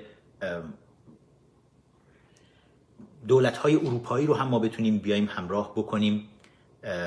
و چشم های اونها رو هم باز بکنیم به روی بعضی اتفاقاتی که داره میفته من با بی بی سی فارسی هم خیلی کار دارم چون بی بی سی فارسی بودجهش رو داره از دولت انگلستان دریافت می‌کنه و همون خیانتی رو که صدای آمریکا در اینجا و رادیو فردا دارن انجام میدن بودجه دولت آمریکا رو دریافت کردن و در خدمت منافع رژیم قرار گرفتن مگر تک و توک افرادی مثل مهدی فلاحتی که من به شخصه براش احترام قائل هستم برنامهش واقعا ربطی به صدای آمریکا نداره برنامهش رو خودش داره طراحی می‌کنه و بسیار برنامه خوبی هم هست اما می‌بینیم که بخش عمده ای از برنامه های صدای آمریکا و رادیو فردا توی تمام این سالها به نوعی در خدمت رژیم قرار گرفت به خاطر نفوذی های زیادی که وارد این رسانه ها شدن. و حالا چه به اسم اپوزیشن برای فرصت طلبی مثل رضا پیرزاده که توی دو سال گذشته 900 هزار دلار رو پول مثلا میره دریافت می‌کنه از صدای آمریکا. چون یک روابط شخصی و خصوصی رو با خانم ستاره درخشش مدیر بخش فارسی صدای آمریکا ایجاد کرده و به خاطر اون روابط شخصی و عاطفی خودش می‌تونه بیاد بره 6 7 تا برنامه مختلف بگیره و 900 هزار دلار پول بگیره از اینها. و میگم این سوء استفاده های شخصی توی اپوزیشن و خیانت های مزدوران نفوذی رژیم باعث شده که عملا این رسانه هایی که برای کمک به مبارزات آزادی خواهانه مردم به وجود اومدن این رسانه ها فلج بشن. و از اون توی انگلستان هم بی بی سی فارسی این مشکل رو داره. امیدواریم بتونیم چشم دولت انگلستان رو به روی رفتارهای بی بی سی فارسی باز بکنیم. تلاش خودم رو می‌کنم حالا توی این سفر و برنامه هایی که از این به بعد داریم برای اروپا که بتونیم نشون بدیم به دولت در واقع انگلستان و دولت های دیگه که بودجه هایی که داره صرف میشه این بودجه ها در مسیر درست قرار نمی‌گیره و به نوعی یک سانسور سنگین خبری رو متوسط برخی از افرادی که در مدیریت این رسانه ها هستند شاهد هستیم و عملا یکی از شبکه های رژیم اسلامی حاکم بر ایران رو بیرون کشور مثلا فکر کنید با پول مردم انگلستان زدن اسم بی بی سی فارسی. حالا اینها همه جزء کارهایی هست که خواهیم داشت. امیدوارم ببینمتون هفته آینده حالا توی این برنامه. اما این وسط چیزی رو بهتون بگم شاید براتون بد نباشه بدونید که تو این بحبوحی که رژیم به شدت ورشکسته هست اون بخش شیطنت کنه دولت انگلستان. که ما می‌دونیم مثلا جرمی کوربین رهبر اپوزیشن الان توی پارلمان انگلستان روابط بسیار بسیار نزدیکی با سید علی خامنه‌ای و با ملای حاکم بر ایران داره. و اینا لابی سنگینی رو کردن که تصویب بکنن توی پارلمان و دولت انگلستان. بیاد یک میلیارد و دویست میلیون پوند رو ظرف هفته های گذشته پرداخت بکنه یواشکی به رژیم خامنه ای این یک میلیارد و دویست میلیون پوند کم چیزی نیست. الان رژیم به شدت به این پول ها احتیاج داره و در واقع این بخش خیانتکار دولت انگلستان داره به رژیم کمک می‌کنه. حالا یک کمی دیگه هم دووم بیار و قرار بود کسی ندونه در این مورد اما توی درگیری های درونی پارلمان انگلستان این لو رفت این قضیه و این مبلغ بیرون اومد که داده شده. بعد اومدن شروع کردن ماله کشیدن که این برای اون تانک های چیفتن بود که قبلا نمی‌دونم قرار پولش رو پرداخت کرده بود ایران ولی هیچ وقت به ایران داده نشده بود و حالا ما داریم پولشون رو پس میدیم ولی اینا همه بهونه است. اینا الان کمکیه که داره میشه تا ببینن شاید بتونه رژیم این دوران سخت ورشکستگی اقتصادی خودش رو سپری بکنه و یک سال فکر می‌کنن مونده تا پایان ریاست جمهوری پرزیدنت ترامپ این رو هم بتونه شاید دووم بیاره که نه یک سال مونده تا پایان ریاست جمهوری پرزیدنت ترامپ و نه رژیم می‌تونه این دووم رو بیاره. ولی این خیانت های دولت های اروپایی یاد ما مردم ایران خواهد موند. مطمئنا در حافظه تاریخی ما ثبت خواهد شد.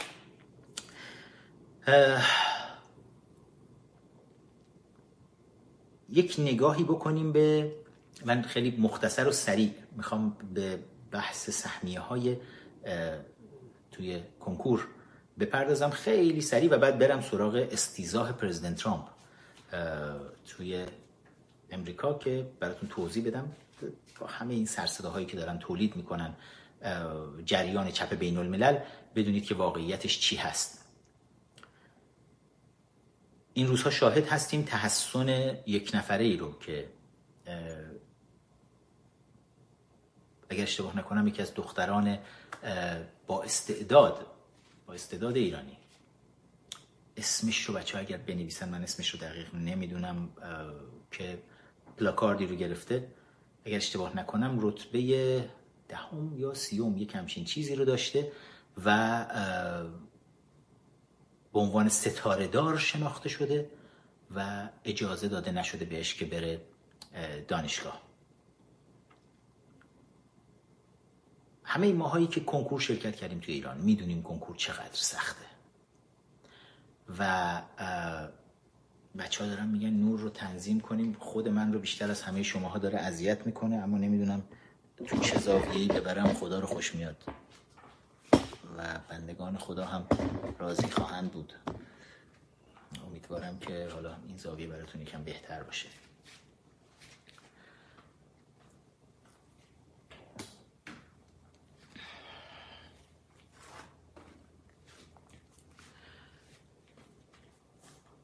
توی هفته های گذشته می‌خواستم درباره موضوعی صحبت بکنم ولی راستش خودم هم حتی شرمنده بودم. سهمیه های سنگینی که قبلا بهتون گفته بودیم این سهمیه ها چقدر داره آسیب می‌زنه به جامعه علمی کشور ما. عملا می‌بینیم که آدم های بیلیاقت آدم های ریاکار مزدوران رژیم دارن میان سندلی های علمی رو تصاحب می‌کنن و بچه های با استعداد از اینکه برن دانشگاه های خوب از اینکه حتی بتونن برن دانشگاه دارن باز میمونن از این قضیه. کنکور امسال یک اتفاق خیلی عجیب تری شنیدیم رخ داد. خیلی از این کسایی که به اسم مدافعین حرم از این مزدوران سیدلی حقیر که به اسم مدافع حرم رفتن سوریه مثلا جنگیدن رفتن توی یمن میرن میجنگن نمی‌دونم یمن از حرم کدوم امه دارن دفاع می‌کنن و جاهای مختلف دارن میرن کارهای تروریستی انجام میدن. اینا میان بعدا با برای خودشون درصد جانبازی می‌گیرن. و خب فرمانده بسیج محلشون هم براشون امضا می‌کنه میفرستن میره بالا. همه چی هم می‌دونیم که با ریاکاری و مزدوری و پاچخاری و هیئتی و اینجوری نامه میدن برای همدیگه تا بالا تا خود دولت و فرماندهان سپاه و همه هم براشون امضا می‌کنن و این مزدوران سید علی حقیر میشن جانباز یه موقعی جنگ ایران و عراق بود و بودن رزمندگان زیادی که بدون هیچ خواسته ای بدون اینکه راندخار باشن رفتن از مرزهای کشور دفاع کردن. از آب و خاک و ناموس کشور دفاع کردن. و خیلی هاشون هیچ وقت راند هم نگرفتن برگشتن سر زندگی های خودشون. خیلی ها خیانت کردن رفتن دنبال راند سهمیه گرفتن برای خودشون. اما حالا این سهمیه های جدید که داره گذاشته میشه برای جانبازان جدید رزمندگان جدید. business ی رو راه انداختن همون تو. این خد... خجسته کماندوها خواهران بسیجی اینا میان میرن می‌خوان تو کنکور شرکت بکنن. میرن سه نفر سه نفر چهار نفر چهار نفر صیغه میشن برای یکی از این مثلا جانبازهای مدافع حرم. صیغه میشن و بعد میان از سهمیه همسر جانباز استفاده می‌کنن توی کنکور و بعد از کنکور هم مثلا طلاقشون رو می‌گیرن. یک business ی الان تو راه افتاده بین بسیجی ها و ساندیس خورا و مزدوران رژیم. که خیلی هم گسترده است. داد خیلی ها رو در آورده. خیلی ها رو در آورده. خیلی از بچه های با استعدادی که فکر کنید میلیون ها نفر میان توی کنکور شرکت می‌کنن با هزار امید و آرزو و آخرش گرفتار شیطنت های این مزدوران رژیم اینجوری میشن. از هر طرفی می‌بینی یه سهمیه برای یکی میبندن. و بچه هایی که واقعا لیاقت شده دارن برن توی دانشگاه ها برای همین ما می‌بینیم کشور عملا تمام نخبه ها وقتی پا به فرار از کشور می‌ذارن چون همه راه ها رو به روشون میبنده رژیم نخبه هایی که همه دنیا دست به هر کاری می‌زنن نگرشون دارن.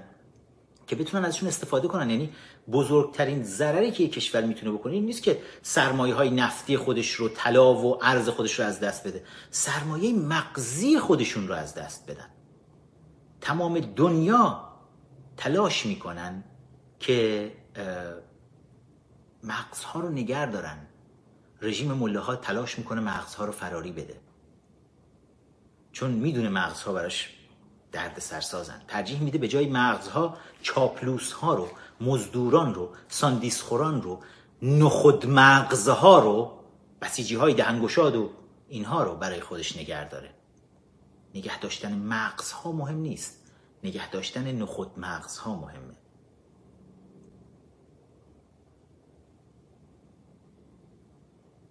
نمی‌دونم کی می‌خوایم تصمیم بگیریم که این بسات دکانی رو که رژیم با داستان کنکور رو انداخته تعطیلش بکنیم تحریمش بکنیم و چه فایده ای داره؟ تا تکلیف این رژیم روشن نشه عملا کنکور بیمعنیه چرا برای تحریم کنکور اقدام نکنیم؟ که فقط پول توی کیسه ملاها بره و از اون ورم آقازاده های خودشون رو بیارن توی رقابت کاملا نابرابر بندازن وسط. و اسمش باشه که کنکور میلیون ها نفر شرکت کردن ولی تمام نخبه ها به نوعی کنار گذاشته بشن برای اینکه آقازاده های نخود مغز یا مزدوران رژیم بتونن با هزار لطای فلهیل بیان برن رو صندلی های علمی بشینن و بعدش هم بیان برن توی مدیریت های علمی کشور بدون استعداد بدون اینکه دانش کافی رو داشته باشن. مغزشون بکشه حتی برای اینکه دانشی رو ذخیره بکنن درش و فاجعه های بزرگ رو توی هر جای کشور نگاه می‌کنی با فاجعه مواجه میشی. به خاطر همین قضیه است. حالا تک و توک هستن بین میلیون ها نفر که بچه های با استعداد واقعا می‌تونن بیان برن دانشگاه. ولی از هفت خان رستم باید رد بشن تا بتونن برن دانشگاه. بعد مدرکشون رو بگیرن بعد از هفت خان رستم از هفتاد خان رستم رد بشن تا بتونن کار پیدا کنن. هستن تک و توک هستن کسایی که این کارا رو می‌کنن. ولی واقعا باید نباید این امکان برای همه نخبگان کشور فراهم باشه؟ یه چیزیه که شاید شاید بد نباشه بهش فکر کنیم. اما بریم سراغ بحث استیضاح استیضاح پرزیدنت ترامپ. impeachment. آخرین بحث امروزه. لایک کردن رو دوستان لطفا فراموش نکنید.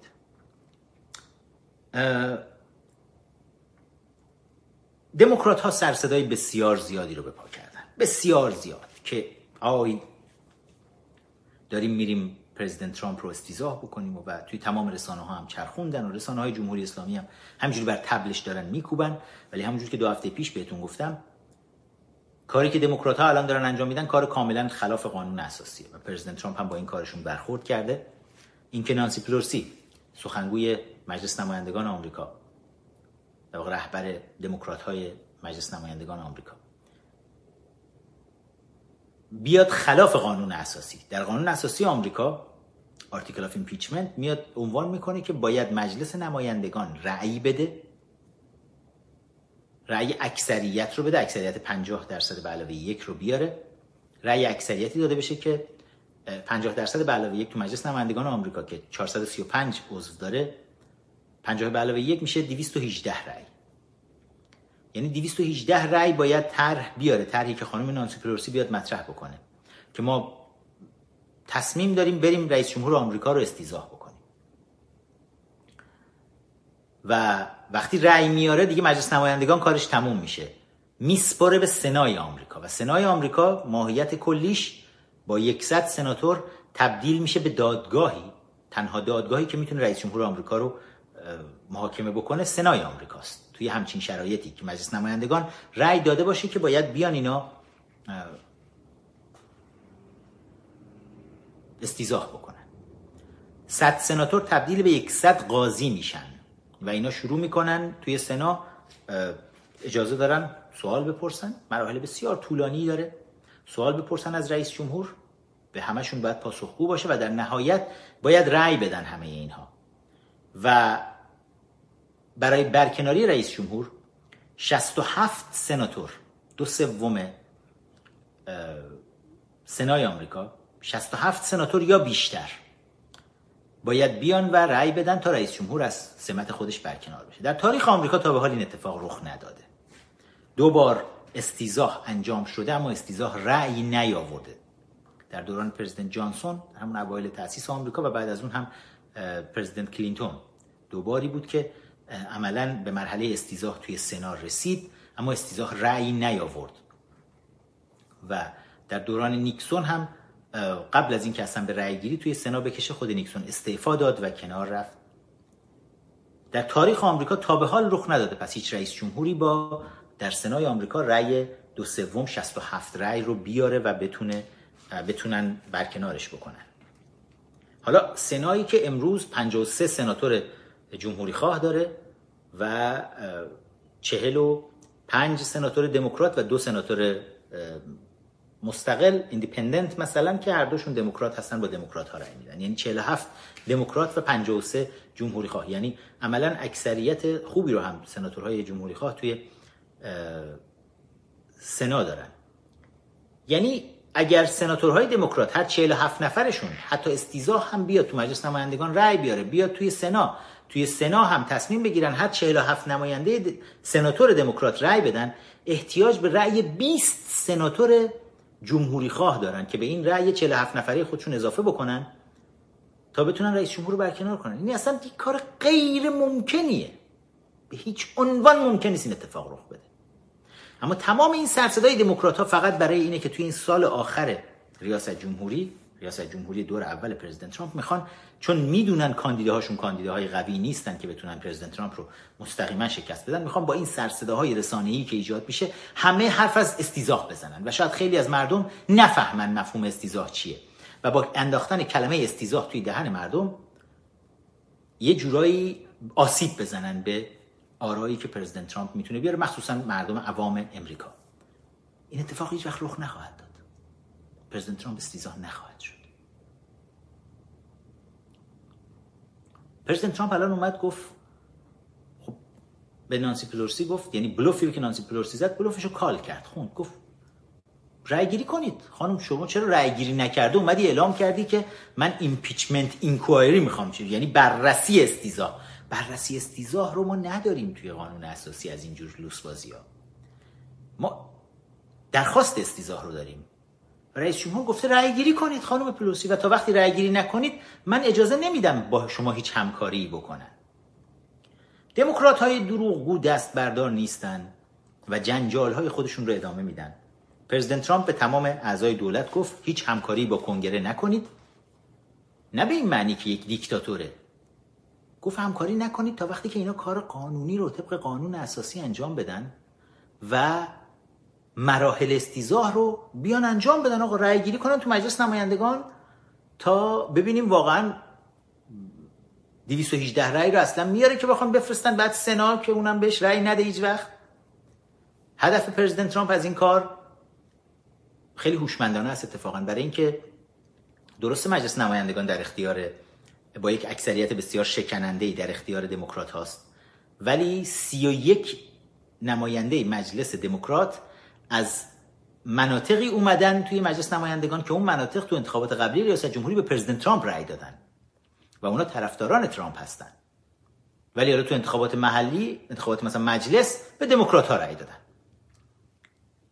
پرزیدنت ترامپ می‌خواد مردم اون سی و یک منطقه ببینن که این افرادی که رأی دادن و این افراد قول داده بودن به مردم خودشون که اگر ما رفتیم توی مجلس درست دموکراتیم ولی با دموکرات ها همراه نمیشیم برای رأی دادن برای استیزاه پرزیدنت ترامپ می‌خواد اینها اگر جرأت دارن بیان رأی بدن این سی و یک نفر دموکرات و این سال سال انتخابات اونها هم هست چون مجلس نمایندگان آمریکا دو سالی بار داره برگزار میشه. پارسال اینا رأی آوردن سال 2020 همراه انتخابات ریاست جمهوری انتخابات مجلس برای اونها هم هست.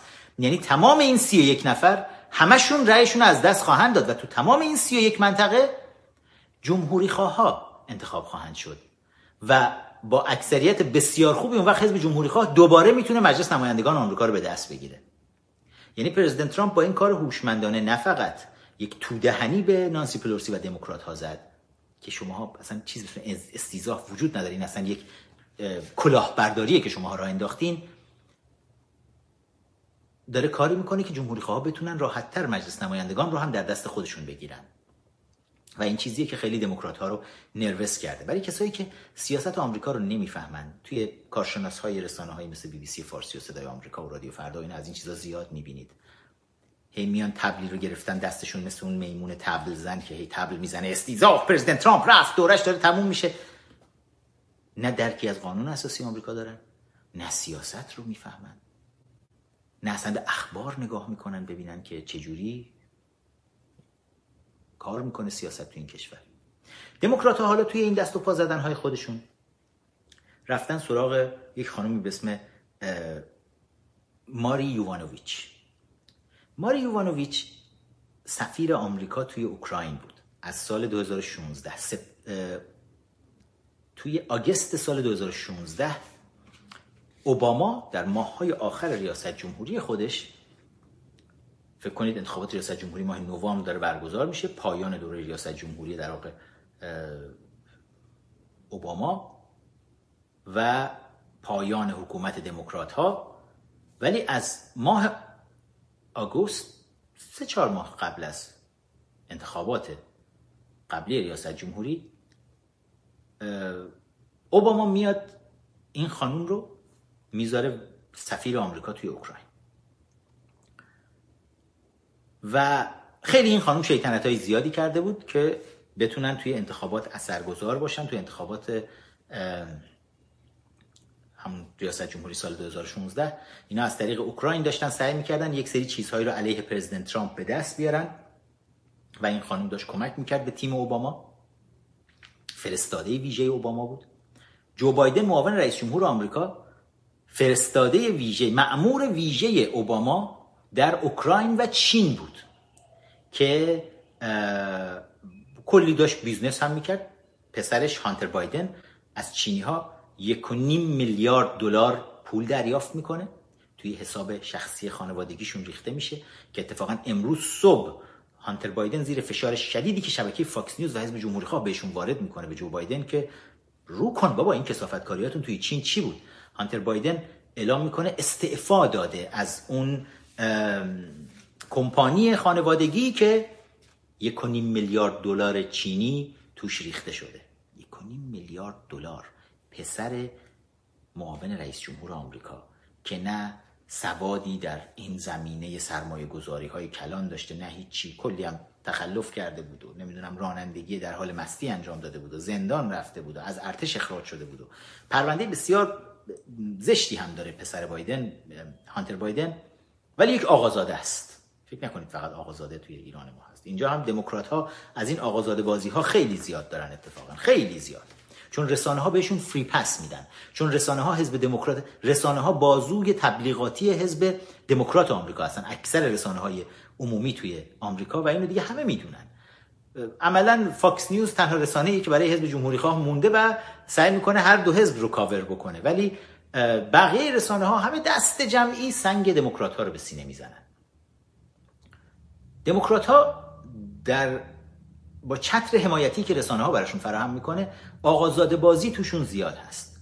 و حالا ما یه نمونهش فقط تو پسر بایدن داریم می‌بینیم که از اون بر توی چین یک میلیارد دلار توی اوکراین جالبه می‌گفتن 83 هزار دلار ماهیانه حقوقش بود بعد معلوم شد 180 هزار سه هزار دلار. 183 هزار دلار ماهیانه حقوق داده می شده به پسر بایدن چون پسر معاون رئیس جمهور آمریکا بود و میکننش مدیر بزرگترین کمپانی گاز اوکراین چون می‌خواستن یک سری از نفوذ مثلا این پسر استفاده بکنن که پدرش معاون رئیس جمهور آمریکاست برای اینکه یک سری قراردادهای گازی رو بیان با آمریکا ببندن در دوران اوباما که همه اینها جزو فساد یعنی سنگینیه که زندان می‌تونه به ارمغان بیاره برای اینجور سوء استفاده کردن های فامیلی از سیاست و اقتصاد توی دولت. اینا توی حکومت های دیکتاتوری ما میبینیمش نه توی حکومت دموکراتیک آزادی مثل جامعه آمریکایی. پرزیدنت ترامپ این چیزها رو می‌دونست و برای همین نبرد با بایدن رو یعنی این حرفها رو آورد گذاشت وسط گفت جو بایدن که پیشگام پیشتاز در واقع کاندیداهای دموکرات در انتخابات ریاست جمهوری سال آینده هست جو بایدن بیاد این موارد رو جواب بده که پسرش برای چی یک میلیارد دلار از چین به حسابش ریختن و برای چی ماهیانه 183 هزار دلار دولت اوکراین تو حسابش میریخته؟ چه خواسته ای ازش داشتن که معاون رئیس جمهور آمریکا پدر این پسر باید برآورده می‌کرده اینها؟ دموکرات ها به جای اینکه بیان و بایدن رو بی سر صدا کنار بذارن از انتخابات چون رسوایی بسیار بسیار بزرگیه. و به من دوران سیاسی بایدن با این رسوایی به پایان رسیده. ولی دموکرات‌ها به جای اینکه بی سر صدا برن کنار صداش هم در نیارن شلوارشون رو در میارن می‌کشن رو سرشون شروع می‌کنن جیغ جیغ کردن که آی ترامپ رو استیزاه کنیم. این خانومم خانم ماری یووانوویچ سفیر پسمانده دوران اوباما در اوکراین. دو سال و نیم پرزیدنت ترامپ هی درخواست می‌کرد از وزارت خارجه آمریکا می‌گفت آقا برکنار کنید. خب این خانم پسمانده دوران اوباما برای چی نگرش داشتید؟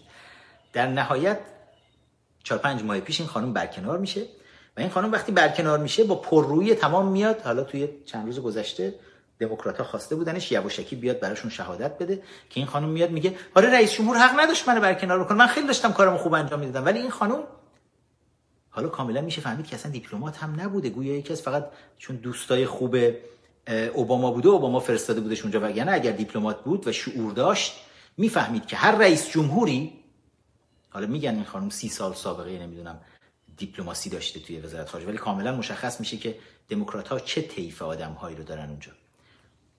ادب حکم می‌کنه که هر رئیس جمهوری که میاد روی کار چون رئیس قوه مجریه است و رأی مردم رو دریافت کرده که به مدت چهار سال رئیس جمهور بمونه. وزارت خارجه آمریکا جز قوه مجریه به حساب میاد. سفرا که بخشی از وزارت خارجه آمریکا هستن چشم منو داره این آفتاب در سفرا هر رئیس جمهوری که میاد بالا بهتره که استعفا بدن. معمولا برای جمهوری خواه این اتفاق میفته. وقتی یک دموکرات میاد رئیس جمهور میشه جمهوری خواه سفراشون استعفا میدن دست جمعی. و راه رو باز می‌ذارن که رئیس جمهور جدید که از یک حزب دیگه است بیاد و کاندیداهای خودش رو بفرسته به عنوان سفیر توی این کشورها. ولی دموکرات ها جالبه. بیشرمی رو تا این حد می‌برن که کنار نمیرن پسمانده های دوران اوباما. جالبه این خانم توی سفارت آمریکا توی اوکراین دائم فریاد می‌زد به همه هم می‌گفت که اوباما هیچ کار چیز ترامپ هیچ کار است. من تصمیم گیرندم در صورتی که من یادم نمیاد مردم آمریکا سال 2016 به ماری یوانوویچ رای داده باشن. مردم آمریکا به دونالد ترامپ رای دادن. و دونالد ترامپ رئیس این خانوم هست. در واقع رئیس وزیر خارجه آمریکاست مایک پومپئو. و مایک پومپئو رئیس این خانوم هست. و حالا هرچی به این خانم گفتن بابا بیا از صندلی پایین لام از سب دموکرات. پس مانده دوران نمیخوایمت چسبیده بود به صندلی به هیچ قیمتی من نمیام کنار. بعدش هم که برکنارش کردن حالا اومده توی مجلس داره شهادت میده که برای دموکرات ها که آره اینا چرا منو گذاشتن کنار؟ من که خیلی دیپلمات خوبی بودم غلط کردن ترامپ پس فاسده که منو گذاشته کنار. و جالبه که دموکرات ها هم دل خوش کردن به شهادت دادن های آدم های نقنقوی مثل این فرد که فکر می‌کنن می‌تونن مسیر استیزاهی رو باز بکنن. استیضاحی انجام نخواهد شد. همه اینها بازی های دموکرات هاست که نهایتش به سنگ خواهد خورد. تا این لحظه همچنان مستحکم هست یه نظرسنجی هایی بعضی وقتا نظرسنجی های شیطنت آمیزی حتی تو خود فاکس نیوز هم دموکرات هایی هستن مثل همین کریس والاس مثل شپرد اسمیت که اینا میان. یه شیطنت هایی می‌کنن نظرسنجی کرده بودن که اعلام شده بود مردم آمریکا 51 درصدشون می‌خوان که پرزیدنت ترامپ استیزاه بشه. بعدا معلوم شد که این نظرسنجی رو وقتی می‌خواستن انجام بدن 48 درصد افرادی که انتخاب کرده بودن برای نظرسنجی دموکرات بودن 40 درصدشون فقط جمهوری خواه بودن. که خب اگر می‌خواید نظرسنجی بکنید لاقل 45 درصد دموکرات 45 درصد جمهوری خواه بذارید. ولی اینکه 48 درصد دموکرات می‌ذارید 40 درصد جمهوری خواه می‌ذارید خب بله دیگه منتظر باید بشید نظرسنجی به نفع دموکرات ها هم بیاد بیرون. این شیطنت ها میگم انجام میشه متاسفانه توی همه دنیا هم هست ولی در نهایت وضعیت نظرسنجی نشون میده که وضع پرزیدنت ترامپ خوب هم هست. دموکرات ها مشکلات بسیار بسیار بزرگی دارن با کاندیداهای خودشون و کاندید اولشون بایدن بهتون گفتم این بایدن ممکن نیست بتونه کاندیدا باقی بمونه با این جنجال سنگینی که براش به پا شده. من از اخبار پشت پرده هم خبر دارم توی واشنگتن. چون خود من هم در بخشی از اون جریانات به عنوان حالا نمی‌تونم زیاد دربارش حرف بزنم شاهد و اینها حضور دارم که گزارشی رو از وزارت, وزارت قوه قضایی آمریکا خواهید دید به زودی که توی اون گزارش به تخلفات بسیار سنگین تیم اوباما تیم بایدن و خانواده بایدن پسر بایدن شخص بایدن اشاره میشه که هیچ چاره ای جز کنار رفتن از رقابت های انتخاباتی به بایدن نخواهد داد. شاید تازه بتونه دیل بکنه با قوه قضایی آمریکا که زندان نره خودش پسرش و خانوادهش و فقط 20 درصد کنار بکشه. کاندیداهای دیگه ای که باقی میمونن الیزابت وارن کمونیست است.